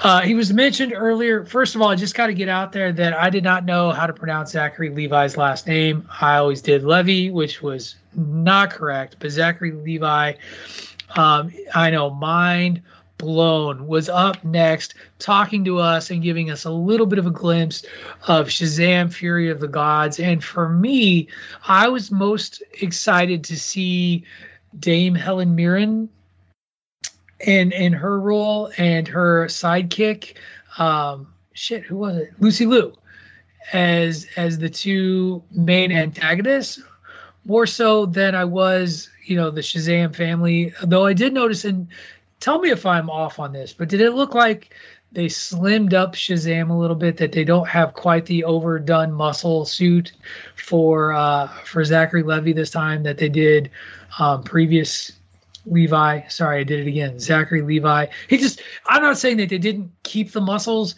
He seemed like less muscles. Dave, your turn to go first. Your thoughts on Shazam, Fury of the Gods, and what you saw there. Yeah, I don't know about the. uh I mean, yeah, I'm looking at it right now. It does look like he's a little bit slimmed up, but again, we haven't seen. Yeah, we haven't seen the final product, so we don't know w- what they're going to do in post production exactly. But yeah, I mean, when you're talking antagonists because okay, we got rid of Doctor Sivana in the first one. Uh, what's the worm's name? Mister Mind, I think was we we saw him at the end of. Uh, we don't know what that Black Adam's later on down the line. So yeah, as far as um, you know, what is it? Hespera and and Kalypso Hespera. is that uh, those yeah. are the. Yep.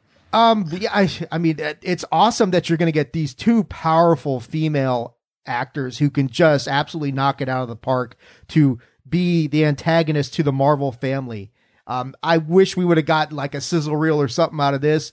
Obviously, you know, COVID had a big problem, a big issue to do with that. But, you know, as far as where they are going with this, with the Shazam franchise, and and you know that sooner or later it's going to be the big showdown between him and Black Adam. So yeah, I mean, this is this is what we've talked about with DC that they're not so much about continuity across the universe as much as they are continuity within the individual characters character arcs themselves seems to be the way that they're going. And, and and, this looks like a very good addition. We'll see what happens with the marvel family. We'll see what additions we get added in there and um, just you know billy batson kind of getting a little bit older maybe a little bit wiser as we go along as well. So i yeah i mean as good as the first one was i, I can't see this being anything less than extraordinary as well. So yeah i'm i'm all in on this one. Ray, to use lightning from my hands, lightning from my hands. Uh, by far my favorite part of that of the first movie. Um, Shazam is fun, and I'm glad they gave it that feel of being fun. Shazam is very it was very much shot from the perspective of a kid becoming a superhero. And so it's fun.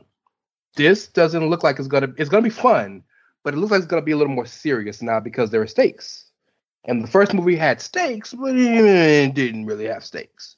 The movie has stakes because they're going to the I don't know the the verbiage or what it's called, but like the the Mount Olympus of DC or whatever it's called, where the gods and this and that and all the different places, which is very interesting. Um, definitely you're going to see Black Adam because remember at the end of the movie there's seven seats and only six of them. You know the seventh is Black Adams, right? uh, very interested in the movie, very interested in seeing where this goes, and very interested in seeing Captain Marvel become or Shazam. I'm sorry, become right. a. You had it right. I know, but I mean, like, sorry, Brie. Brie um, Larson's movie. What? Sorry. Um, I'm very excited to see him become a proper superhero, right? and not not a superhero that's just there because he got superhero powers, but a proper superhero. I'm looking forward to that and the Shazam family and seeing how them all having powers affects them in their real life. So it's it's a very interesting movie to see. I did a trailer, and Dame Helen Mirren is she enhances everything she's in. So shout out to true. That gives it such a class. And I mean, you got plenty of time for a trailer as the film isn't set for release until June 2nd, 2023. I agree with you. I'm glad that they brought, um, that they brought stakes into the equation. I just hope they add the baked potato and sour cream. Tunney, your thoughts on Shazam. I'm not a big fan of this character. Um, the movie All series. right, and that'll do it for PC No, I- on Shazam.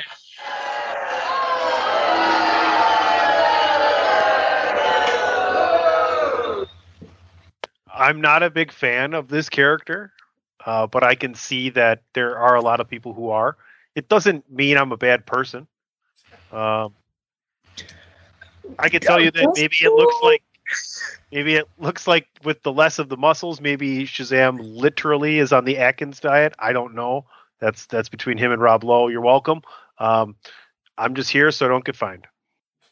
You know, I will say, if you notice in some of the footage, something does happen to Shazam that has him carrying some sort of burn for a good portion, like on his shoulder. If you look at it, you check some of the footage. So I'll be interested to see if that has any meaning, if that just happens to be the footage that they were sharing with us at the time. Next up on the list of DC fandom information overload was a trailer for a show that I know everybody around this panel is definitely going to be watching, highly anticipated, as we got our first look at the Peacemaker show. John Cena hugs an eagle, y'all. He hugs well, an eagle. no, that's not true. Or the eagle hugs him. That's true. That's I mean I don't even I, Yes, I agree. It's it basically looks like it picked up right where Suicide Squad left off. Um, Robert Patrick as his dad. That was exciting. T one thousand himself with the big stuck up hair thing going on. Like that was out of left field. I didn't even know he was cast in this show. Did you guys did did anybody here know that? Can we officially announce that we're going to be covering this uh, week to week? eh, Right? This is a I didn't- streaming. This is a I streaming know, series, yeah, right? exactly. I didn't even know James Gunn was doing it. It's- Yeah, James Gunn. That's that. That's been known. That I knew about um, for a while. I knew that that that was a big thing. But I, yeah, I mean, James Gunn is behind it. It's going to be funny. It's going to be a lot of. It's going to be good stuff. I know that we're gonna le- enjoy it thor- thoroughly. Ah, probably. We'll probably cover it in some way, shape, or form. Eventually, this whole damn show is going to be covering shows on streaming. This isn't. That's that's Listen, Patrick. This isn't another Crisis on Infinite Earths, which we already addressed earlier in this show. We're gonna be covering this shit. That's Patrick's white whale, Tony. He- I'm not saying that we won't cover the Crisis show. averted, Dave. Crisis averted. Whether we cover the show on, I mean, it's. I'm trying to find when was when's its streaming release date. It's not. Um, I'm gonna have to go January thirteenth. January thirteenth. January 13th. So we'll see what's going on then. I don't know Oh that there's god. going on. This there. is like if I ask off for a weekend at work like four months in advance, and they're like, "Well, we'll see." I'm like, "It's four fucking months from now." Well, look. I know. We'll see. We'll in see all what's being- fairness to my to my oh, compadre, Oh, to my man. to worst my manager ever, Patrick O'Dowd. Hey, look, in all fairness to Patrick, think about it. Hawkeye, Locke and Key, Witcher, Peacemaker, all within two months of each other. Haw- Hawkeye should be ending right as Peacemaker starts because it starts November 25th, and I think it's only like Oh, eight to ten episodes. Just everybody get your panties out of a fucking wad. I just need to look at a goddamn calendar for you. Good lord. Get your secretary on So that, you- man. Come on. Administrative wear assistant. I'm sorry. well so, done, Dave. So well here, done. so so we'll get back to you. I'll let you know. I'll bring it. I'll put it in front of the appropriate people, me, and I'll make a decision at the right time. And now I just don't even want to talk about Peacemaker anymore. All right, so fuck you. We're going to Batman. You want to talk about Peacemaker, Dave? Patrick, you know you. Dave, Dave, go, Dave, go ahead and talk about Peacemaker. I'm sorry. I, I mean, I love the just to see how they're actually going because you know that they're about to do a, a face turn of sorts with Peacemaker, and the explanation as to kind of how we're getting there. That you know how he's going against air quoting bad guys, uh, even though he's one himself, is going to be a fun journey. But yeah, with James Gunn at it, and it looks like it's going to be a tremendously fun series. And yeah, I mean, sh- kudos and shout out to John Cena as he continues to, you know, I Tony's kidding around about it. I don't think we're going to get a Peacemaker Black Adam crossover, but as far as like the real world, where you look at where John Cena's progression is starting to mirror Dwayne's, not to that level yet, but he's it- it's moving in that direction. So that's great for him. So I, I'm I'm thrilled to see John's success as far as transitioning away from WWE and becoming a legitimate Hollywood star at this point. And, and this this this series is going to do wonders for him because you get to really see his range as an actor. Yeah, there's a, there's a lot of good coming out of coming out of that um, and coming out of Peacemaker. Ray, did you get a chance, or did I just get so frustrated with uh, with the whole date thing that I, that I missed you? I thought I don't nope. think I don't think. Yeah, you nope. you get give it a go. Thank you, because none of us got a chance until Dave. Yes, uh, thank you. Um, no, you got a chance. You just okay. made me mad. No, I'm just kidding. Go ahead, Ray. Okay. Take your turn. Take your um, turn. yeah, I mean, you know, John Cena. John Cena has a has an eagle as his psychic. I'm like, he certain certain people were, were born for characters, right? Certain people were born to be a character. John Cena was born to be Peacemaker, and it's, it's like this is perfect. It's a perfect match. The casting. Shout out to Danielle Brooks from Orange Is the New Black. She looks she looks like she's gonna kill it on the show. Shout out to the Vigilante. I want to see more of Vigilante. I was like, when did they bring Black Noir into the show? Slash Snake I'm saying. I need to see more of him. Um, and yeah, the face turn is coming. But I love Vigilante's point at the end. He was like, "Hey, we're everybody's a killer. We're killers. We just we kill bad people sometimes on not an accident." It's like it's, it's, yeah, it's very poignant words. It is. Um, it's it's it's good stuff. Yes, super excited. All right, all right, Tony. I would just say that this show has PC Tunney and three butt babies. That's all I have to say about that. I'm oh, it's not a nicely done. I haven't changed yet. You can, you can be a fan of the Muppet Babies, but you're definitely a butt baby. Oh man, that hurts. All right, let's get to the main event of DC fandom, the the much awaited for the Batman we got a release date. This is a thing that is happening March 4th, 2022. The story here is year it's after it's like year 1 or the end of year 1 uh, with Batman in existence it seems like we got a trailer from Matt Reeves. We got a nice little uh, three, you know, three person panel with Reeves, uh, Robert Pattinson, and Zoe Kravitz talking about the the filming process. And yeah, and we got ourselves our first trailer for the Batman and saw all kinds of folks and, and footage and, and everybody who's playing in there uh, from Colin Farrell as Oswald Cobblepot to Zoe Kravitz as Selina Kyle slash the Catwoman. Very brief look at Paul Dano as the Riddler and, and even some of the bit roles with Andy Serkis and Jeffrey Wright or yeah, Jeffrey Wright. Is that his name? Yeah. Um, as Commissioner Gordon. So, gentlemen, this was the main event of DC fandom. Let's get some reactions to what we saw on this trailer. We'll start with uh, Ray Cash, Raymond Cashington the third Esquire. How nice of you to say my whole name. Thank you. You ain't you ain't changed that shit for Halloween yet? I gotta think of something funny. I know you've been waiting, so I wanted to make sure it's worthy. Get your shit together. I look, if you stop booing me and believed in me a little bit, maybe I would. I don't run the, that kind of stuff today. I'll boo you on oh. Wednesday. Don't worry. Go ahead. Okay. Stop doing that, Tony. Why? Why would you do that to Ray? You think, Ray's you, think you know a person? It be your own people sometimes, man. It be your own people.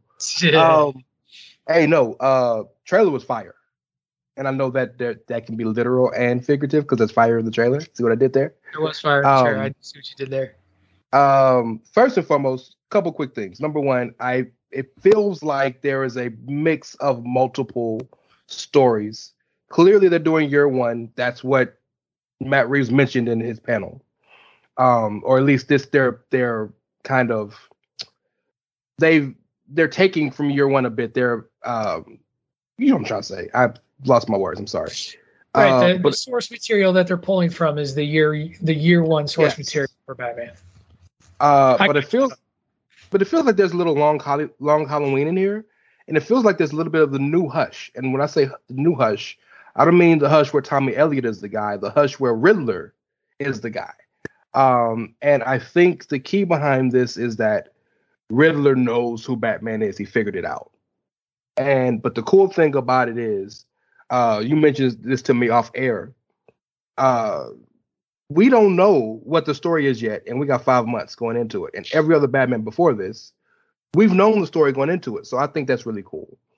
most importantly for me, I'm probably the most excited about this Batman as a character because this is the first time ever in Batman history on television, I mean, on, on live action screen, that Batman has been refocused on the detective portion of his of him.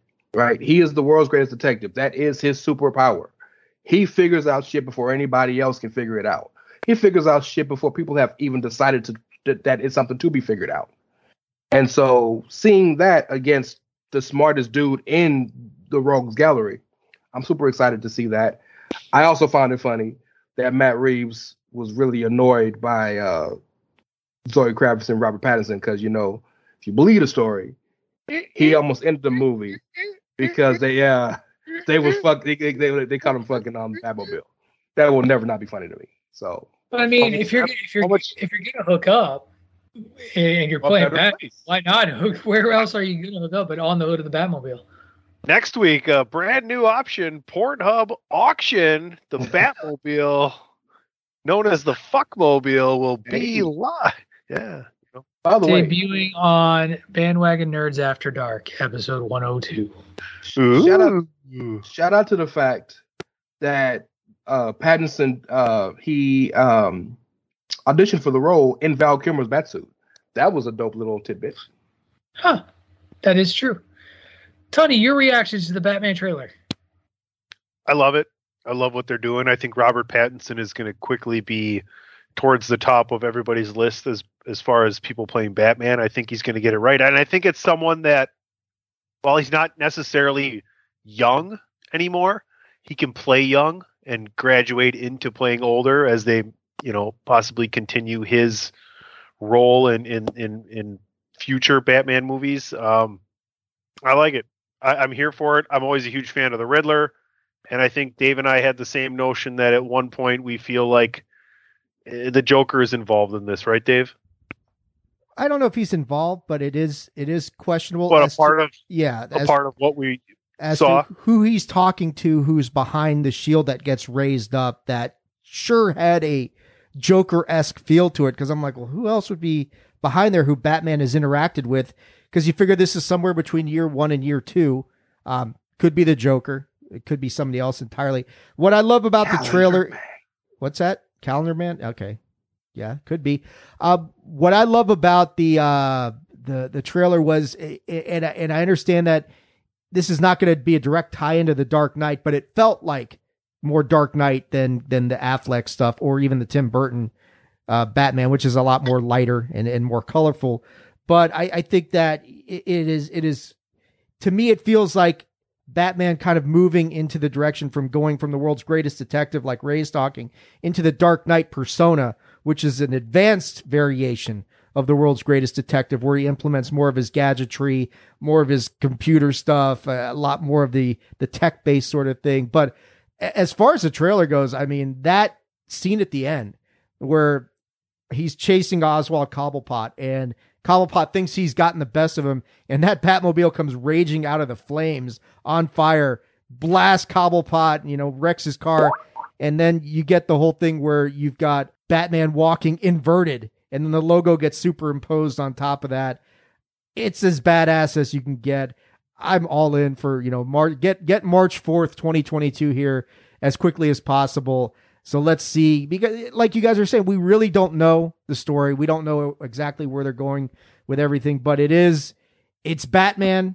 I think this trailer did a lot to, if you're concerned about Robert Pattinson's ability to portray this character, you could probably rest most of your fears about that because he looks very much at home in the bat suit and and and and you know yeah the the performance Catwoman is involved. We know that there's multiple villains yeah, it's just can Reeves pull this all together and make it make sense is the big question.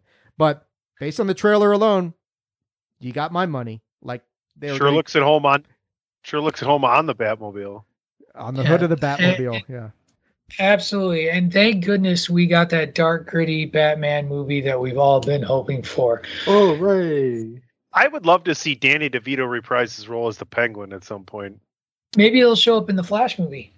Quack, quack, quack. Hey, but but shout out to uh my boy from Gotham changing the way that pe- we look at Penguin. Yeah, I would say that. Robin say that's- Lord Taylor. Robin Lord Yes. Taylor. That I have to. I want to say his name because he's fantastic. Shout out to that because I- Penguin yeah, ain't gotta be short and fat.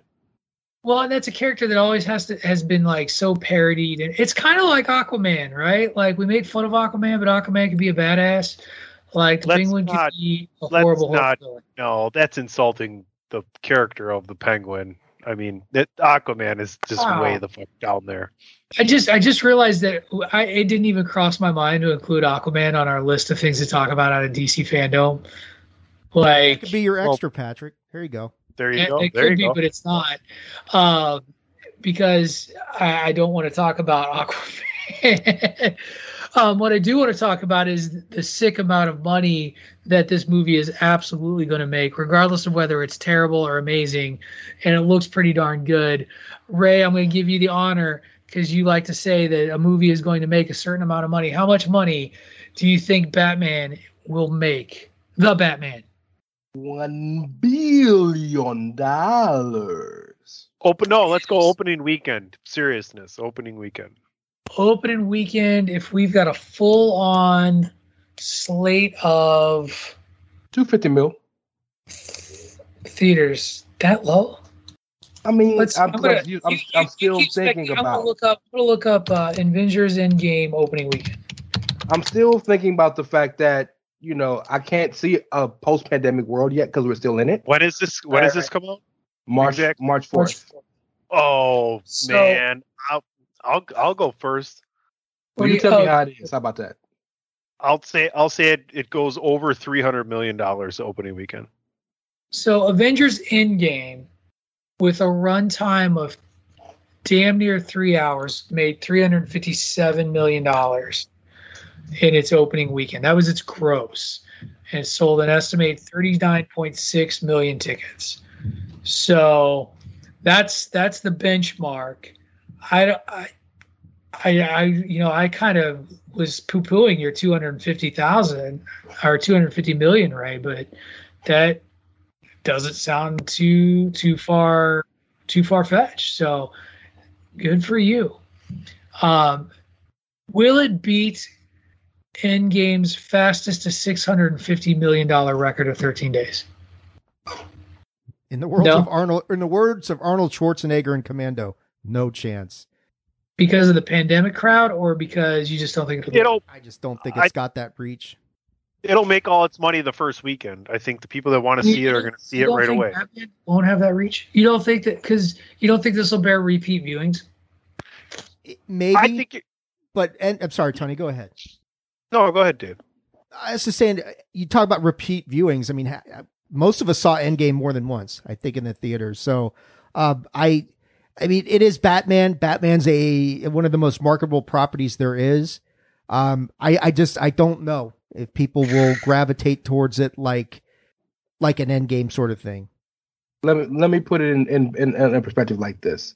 People are gonna go see the Batman movie because it's Batman.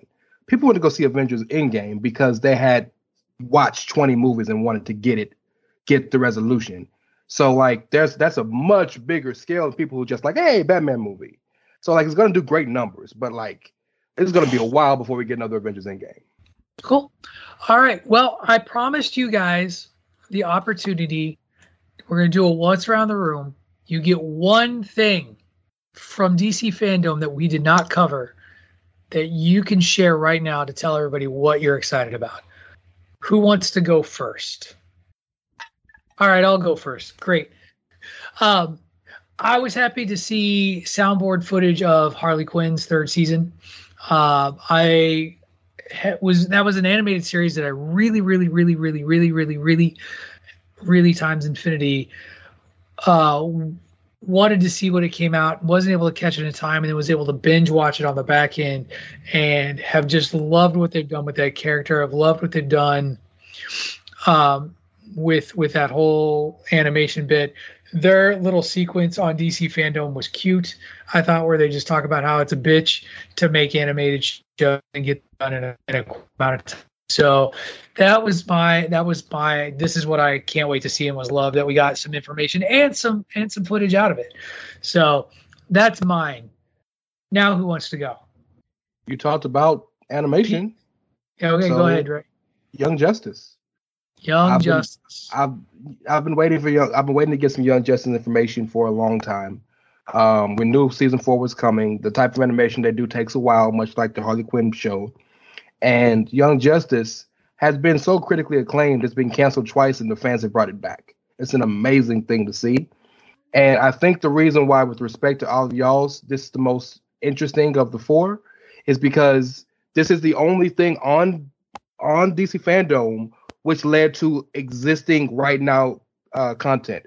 As soon as Fandom ended, the first two episodes of Young Justice Fandom dropped, and so like that was dope. I, so you get a chance to see them break it down, say it's coming, and then oh by the way, after this is over, go watch the first two episodes, which I did. They're fantastic. Shout out to Young Justice.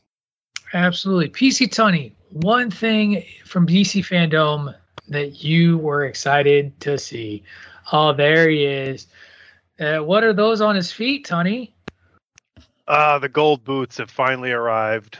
Um, much lore to the gold boots. I think it just, you know, and you're starting to see that in, intrinsic yellow uh, lightning electricity flowing through the suit as well, like we mentioned as before for the Flash movie. So very iconic. I, I firmly love the fact that Grant also is getting behind this and is enthralled and was one of the key factors that bringing this forward.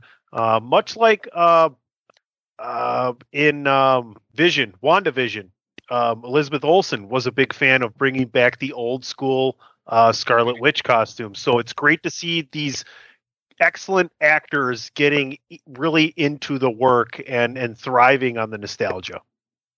Excellent, excellent. Dave, to you, your one other thing from DC fandom. Uh, there are a few, but I guess I'm going to narrow it down to What? I'm just They're with me. selling Margot Kidder's bearskin rug from That's it. Superman. No, oh, That's never it. mind. No, um, Chris not on the show. it was the um the injustice stuff that they showed. That was the thing that caught me, and I mean the opening scene where they show what happened to Superman, and just literally it did elicit a reaction in me as far as like the Joker, like you motherfucker.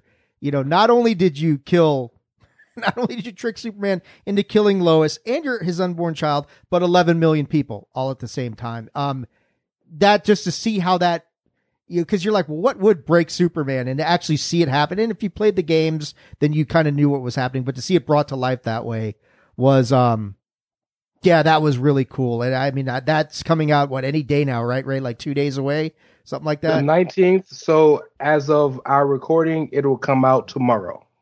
Right. So I I really that that was really powerful for me to see. It's something I know Ray and I are really looking forward to uh to check it out. But yeah, Injustice is um is fire and, and just what a story that's going to be. Already got it pre-ordered. You're the man, Ray. All right. Well, and it looks like you two can take on the nerd review again for this week then, because I will not be pre-ordering it. I don't think it's going to be an HBO Max. I mean, I don't want to wait four, five, six months. I want to see it now. Word. So see it now and nerd review it. Ray, Anyway, I'm down if hey. you want to try it, man. I'm down. If you if, if you if you can guarantee you'll see it by Wednesday, because I will. Let's do it. Uh, the Ray- tray of a true boss. Come on, Ray. You, delegation. you Well know done, you know that I Patrick. spend money aimlessly done, on nerd. Patrick. You know I spend money aimlessly on nerd-based products. So You Well, did. hey. What was the brand of you? You bought something just for the nerd review, and I couldn't believe that you randomly like bought so one of the one of the 80s movies that we covered you were like oh i meant to own it anyway and i'm like come on dude thank you for that anyway dave i need you to help me out and play some breaking news music for for the show because we actually have some breaking news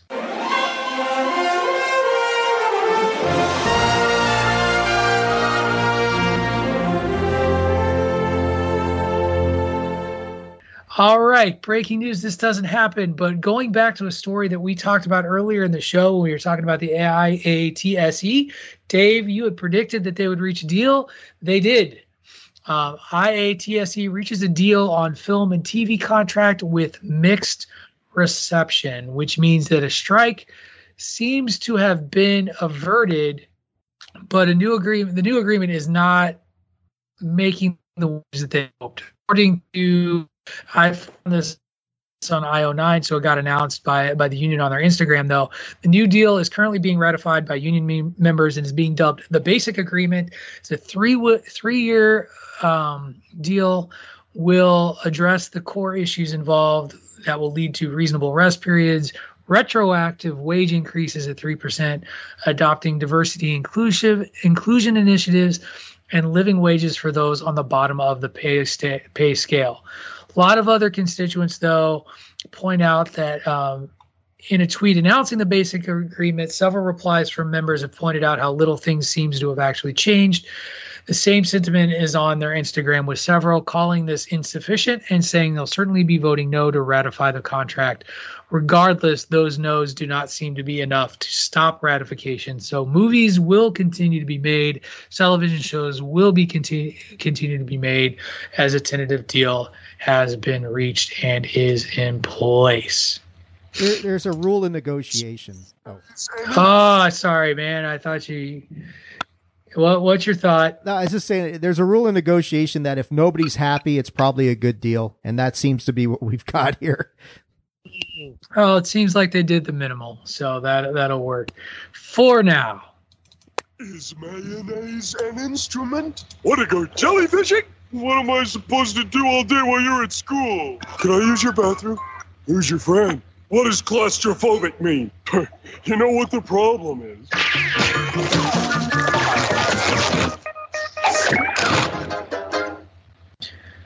Gentlemen, I created a monster this weekend.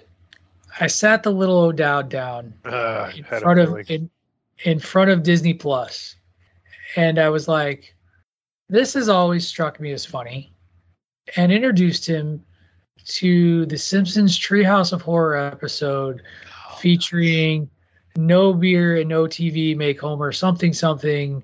The teachers turning the students into food, and the uh, Homer goes back in time. The whole butterfly effect episode of Treehouse of Horror.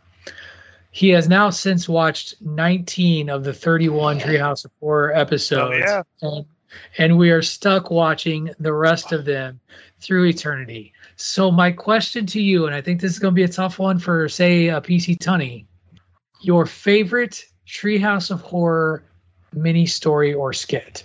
So it doesn't have to be a whole episode, just one of the many stories. So see, I love it. I knew that Tony Tony's like, oh, there's so many, and, he, and that that was what got him there.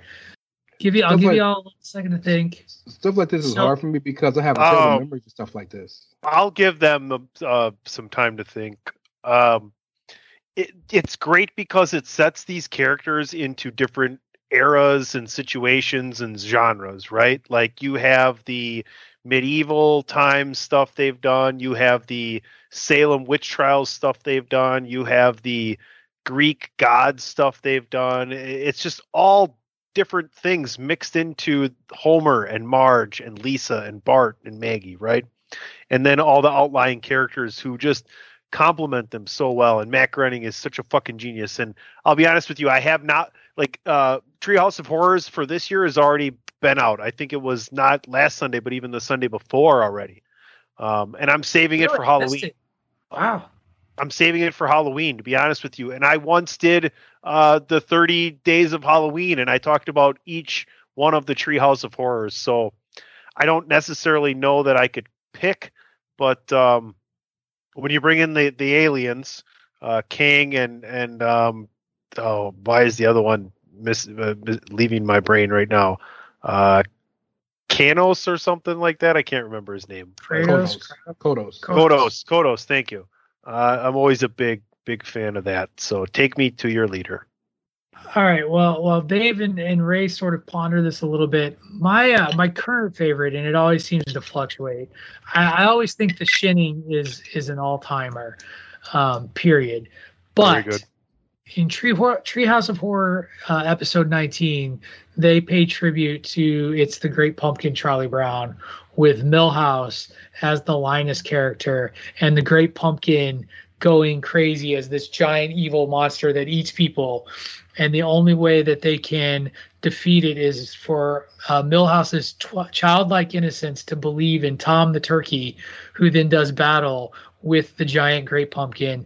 It's it's a hilarious episode. It's a very fitting tribute, and is far and away currently my favorite Treehouse of Horror uh, skit to watch.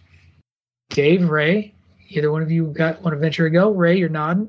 Yeah. All right. So I, I had again, I'm terrible at stuff like this. I'm not a guy that remembers episodes like this and that. I, and I, I, I envy you guys that can, but I had to go back and look and see some of the ones that t- jog my memory. The Xena episode with Comic Book Guy, when when when Bart and Lisa became like superheroes to go save Xena, I crack up at that every time. That that one pops me. Plus, being being a superhero nerd, like it's right up my alley. And I did watch almost every episode of Xena Warrior Princess back in the day. So shout out to Lucy Lawless. Worst bandwagon ever. Well done. Dave, what about you? Well, to be honest, I haven't watched a whole bunch of these. I, I I'm, I'm sorry, man. But uh, the one that I do remember is there's one.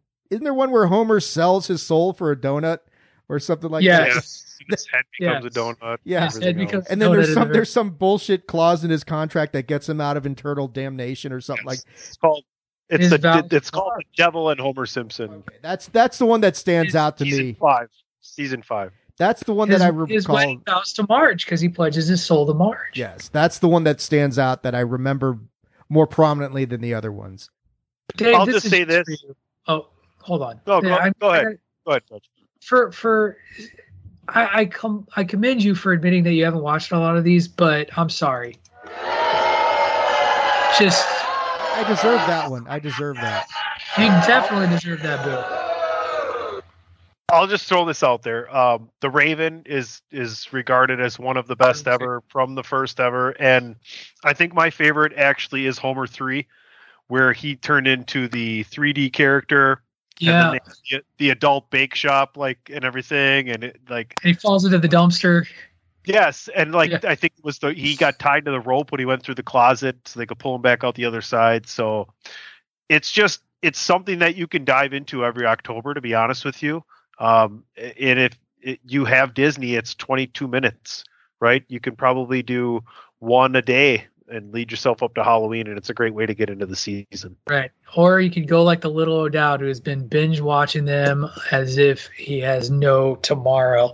Between that and me mistakenly showing him the David S. Pumpkin skit from Saturday Night Live, uh, I have Oh. made some mistakes this holiday season. It's Any David S. questions? By the way, it's David S. Pimpkins, by the way. whatever it is. All right, that's going to do it for this week's edition of Bandwagon Nerds. Tell everybody out there where they can find you in the interwebs. This week we will kick it off with David Ungar. You can find me at hashtag Washington needs a defense. Uh, that would be a good place to start. But you can uh, check me out on Twitter at Attitude Ag. That is at Attitude AGG, and on Facebook.com slash Attitude of Aggression. Mr. PC Tunney. Uh, Patrick, you were talking about it's the Grand Pumpkin Milhouse. Uh, Easy Bake Coven is another great one. Ray, you were talking about ze- desperately zeking Xena. You can find me at PC Tunney on Twitter and Facebook. Please continue to listen to everything on Chairshot Radio Network, sports, entertainment, and sports entertainment. We got you covered. And go back and listen to that Omar Spahi up, uh, interview. It's it's phenomenal. Uh, thank you again, Omar. Mr. Ray Cash, your turn, sir. I found my new name for my uh, spooky name, as Tony wanted. Raymond S. Cashkins. Cashkins. Uh, any questions? Um, and I'm at it's Ray Cash, R A Y Mysterio, C A S H as in dollars. Uh, yeah, check your boy. And you can find me on the Twitter at Wrestling Realist. That is at W R E S T L N G R E A L I S T. Also, give a follow to the Bandwagon Nerds Twitter account at Bandwagon Nerds. We did share, uh, we joked about sharing a lot of the content internally from DC Fandom, though we did also take some time to hype that up, and we have been much more diligent as of late in keeping that Twitter account alive. So follow it as we try to keep you up to date on everything in the nerdosphere. Thank you everyone for listening. That's going to do it for this week's edition of Bandwagon Nerds. Now get yourself out of the basement, get some sun, and then hunker down and watch the replay of DC Fandom. There was way more news than we had time to cover. You have been listening to Bandwagon Nerds here on the Chairshot Radio Network, a part of the Chairshot.com.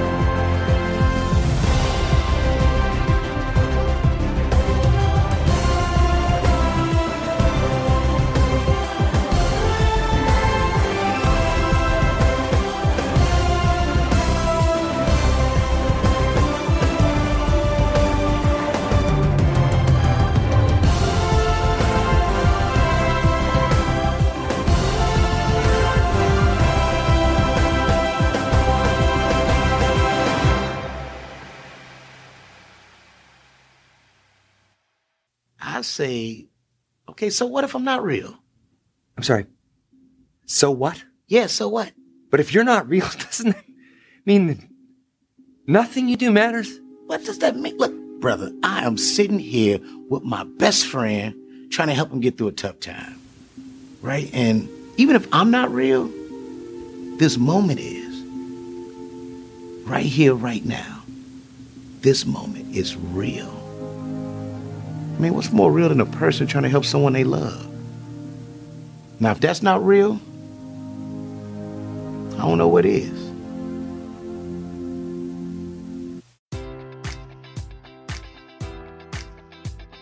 Enjoy all your favorite sports like never before at BetMGM. Sign up using code Buckeye and receive up to $1,500 back in bonus bets if you don't win your first bet. When you register with BetMGM, you'll get instant access to a variety of parlay selection features, live betting options, and the best daily promotions in the business. And with BetMGM at your fingertips, every play and every game matters more than ever. Place your money line prop, or parlay bets with the king of sportsbooks today. Sign up using code Buckeye and receive up to $1,500 back in bonus bets if you don't win your first bet. BetMGM and GameSense remind you to play responsibly. 21 plus and present in Ohio, subject to eligibility requirements. Rewards are non-withdrawable bonus bets that expire in seven days. Gambling problem? Call 1-800-GAMBLER. In partnership with MGM Northfield Park.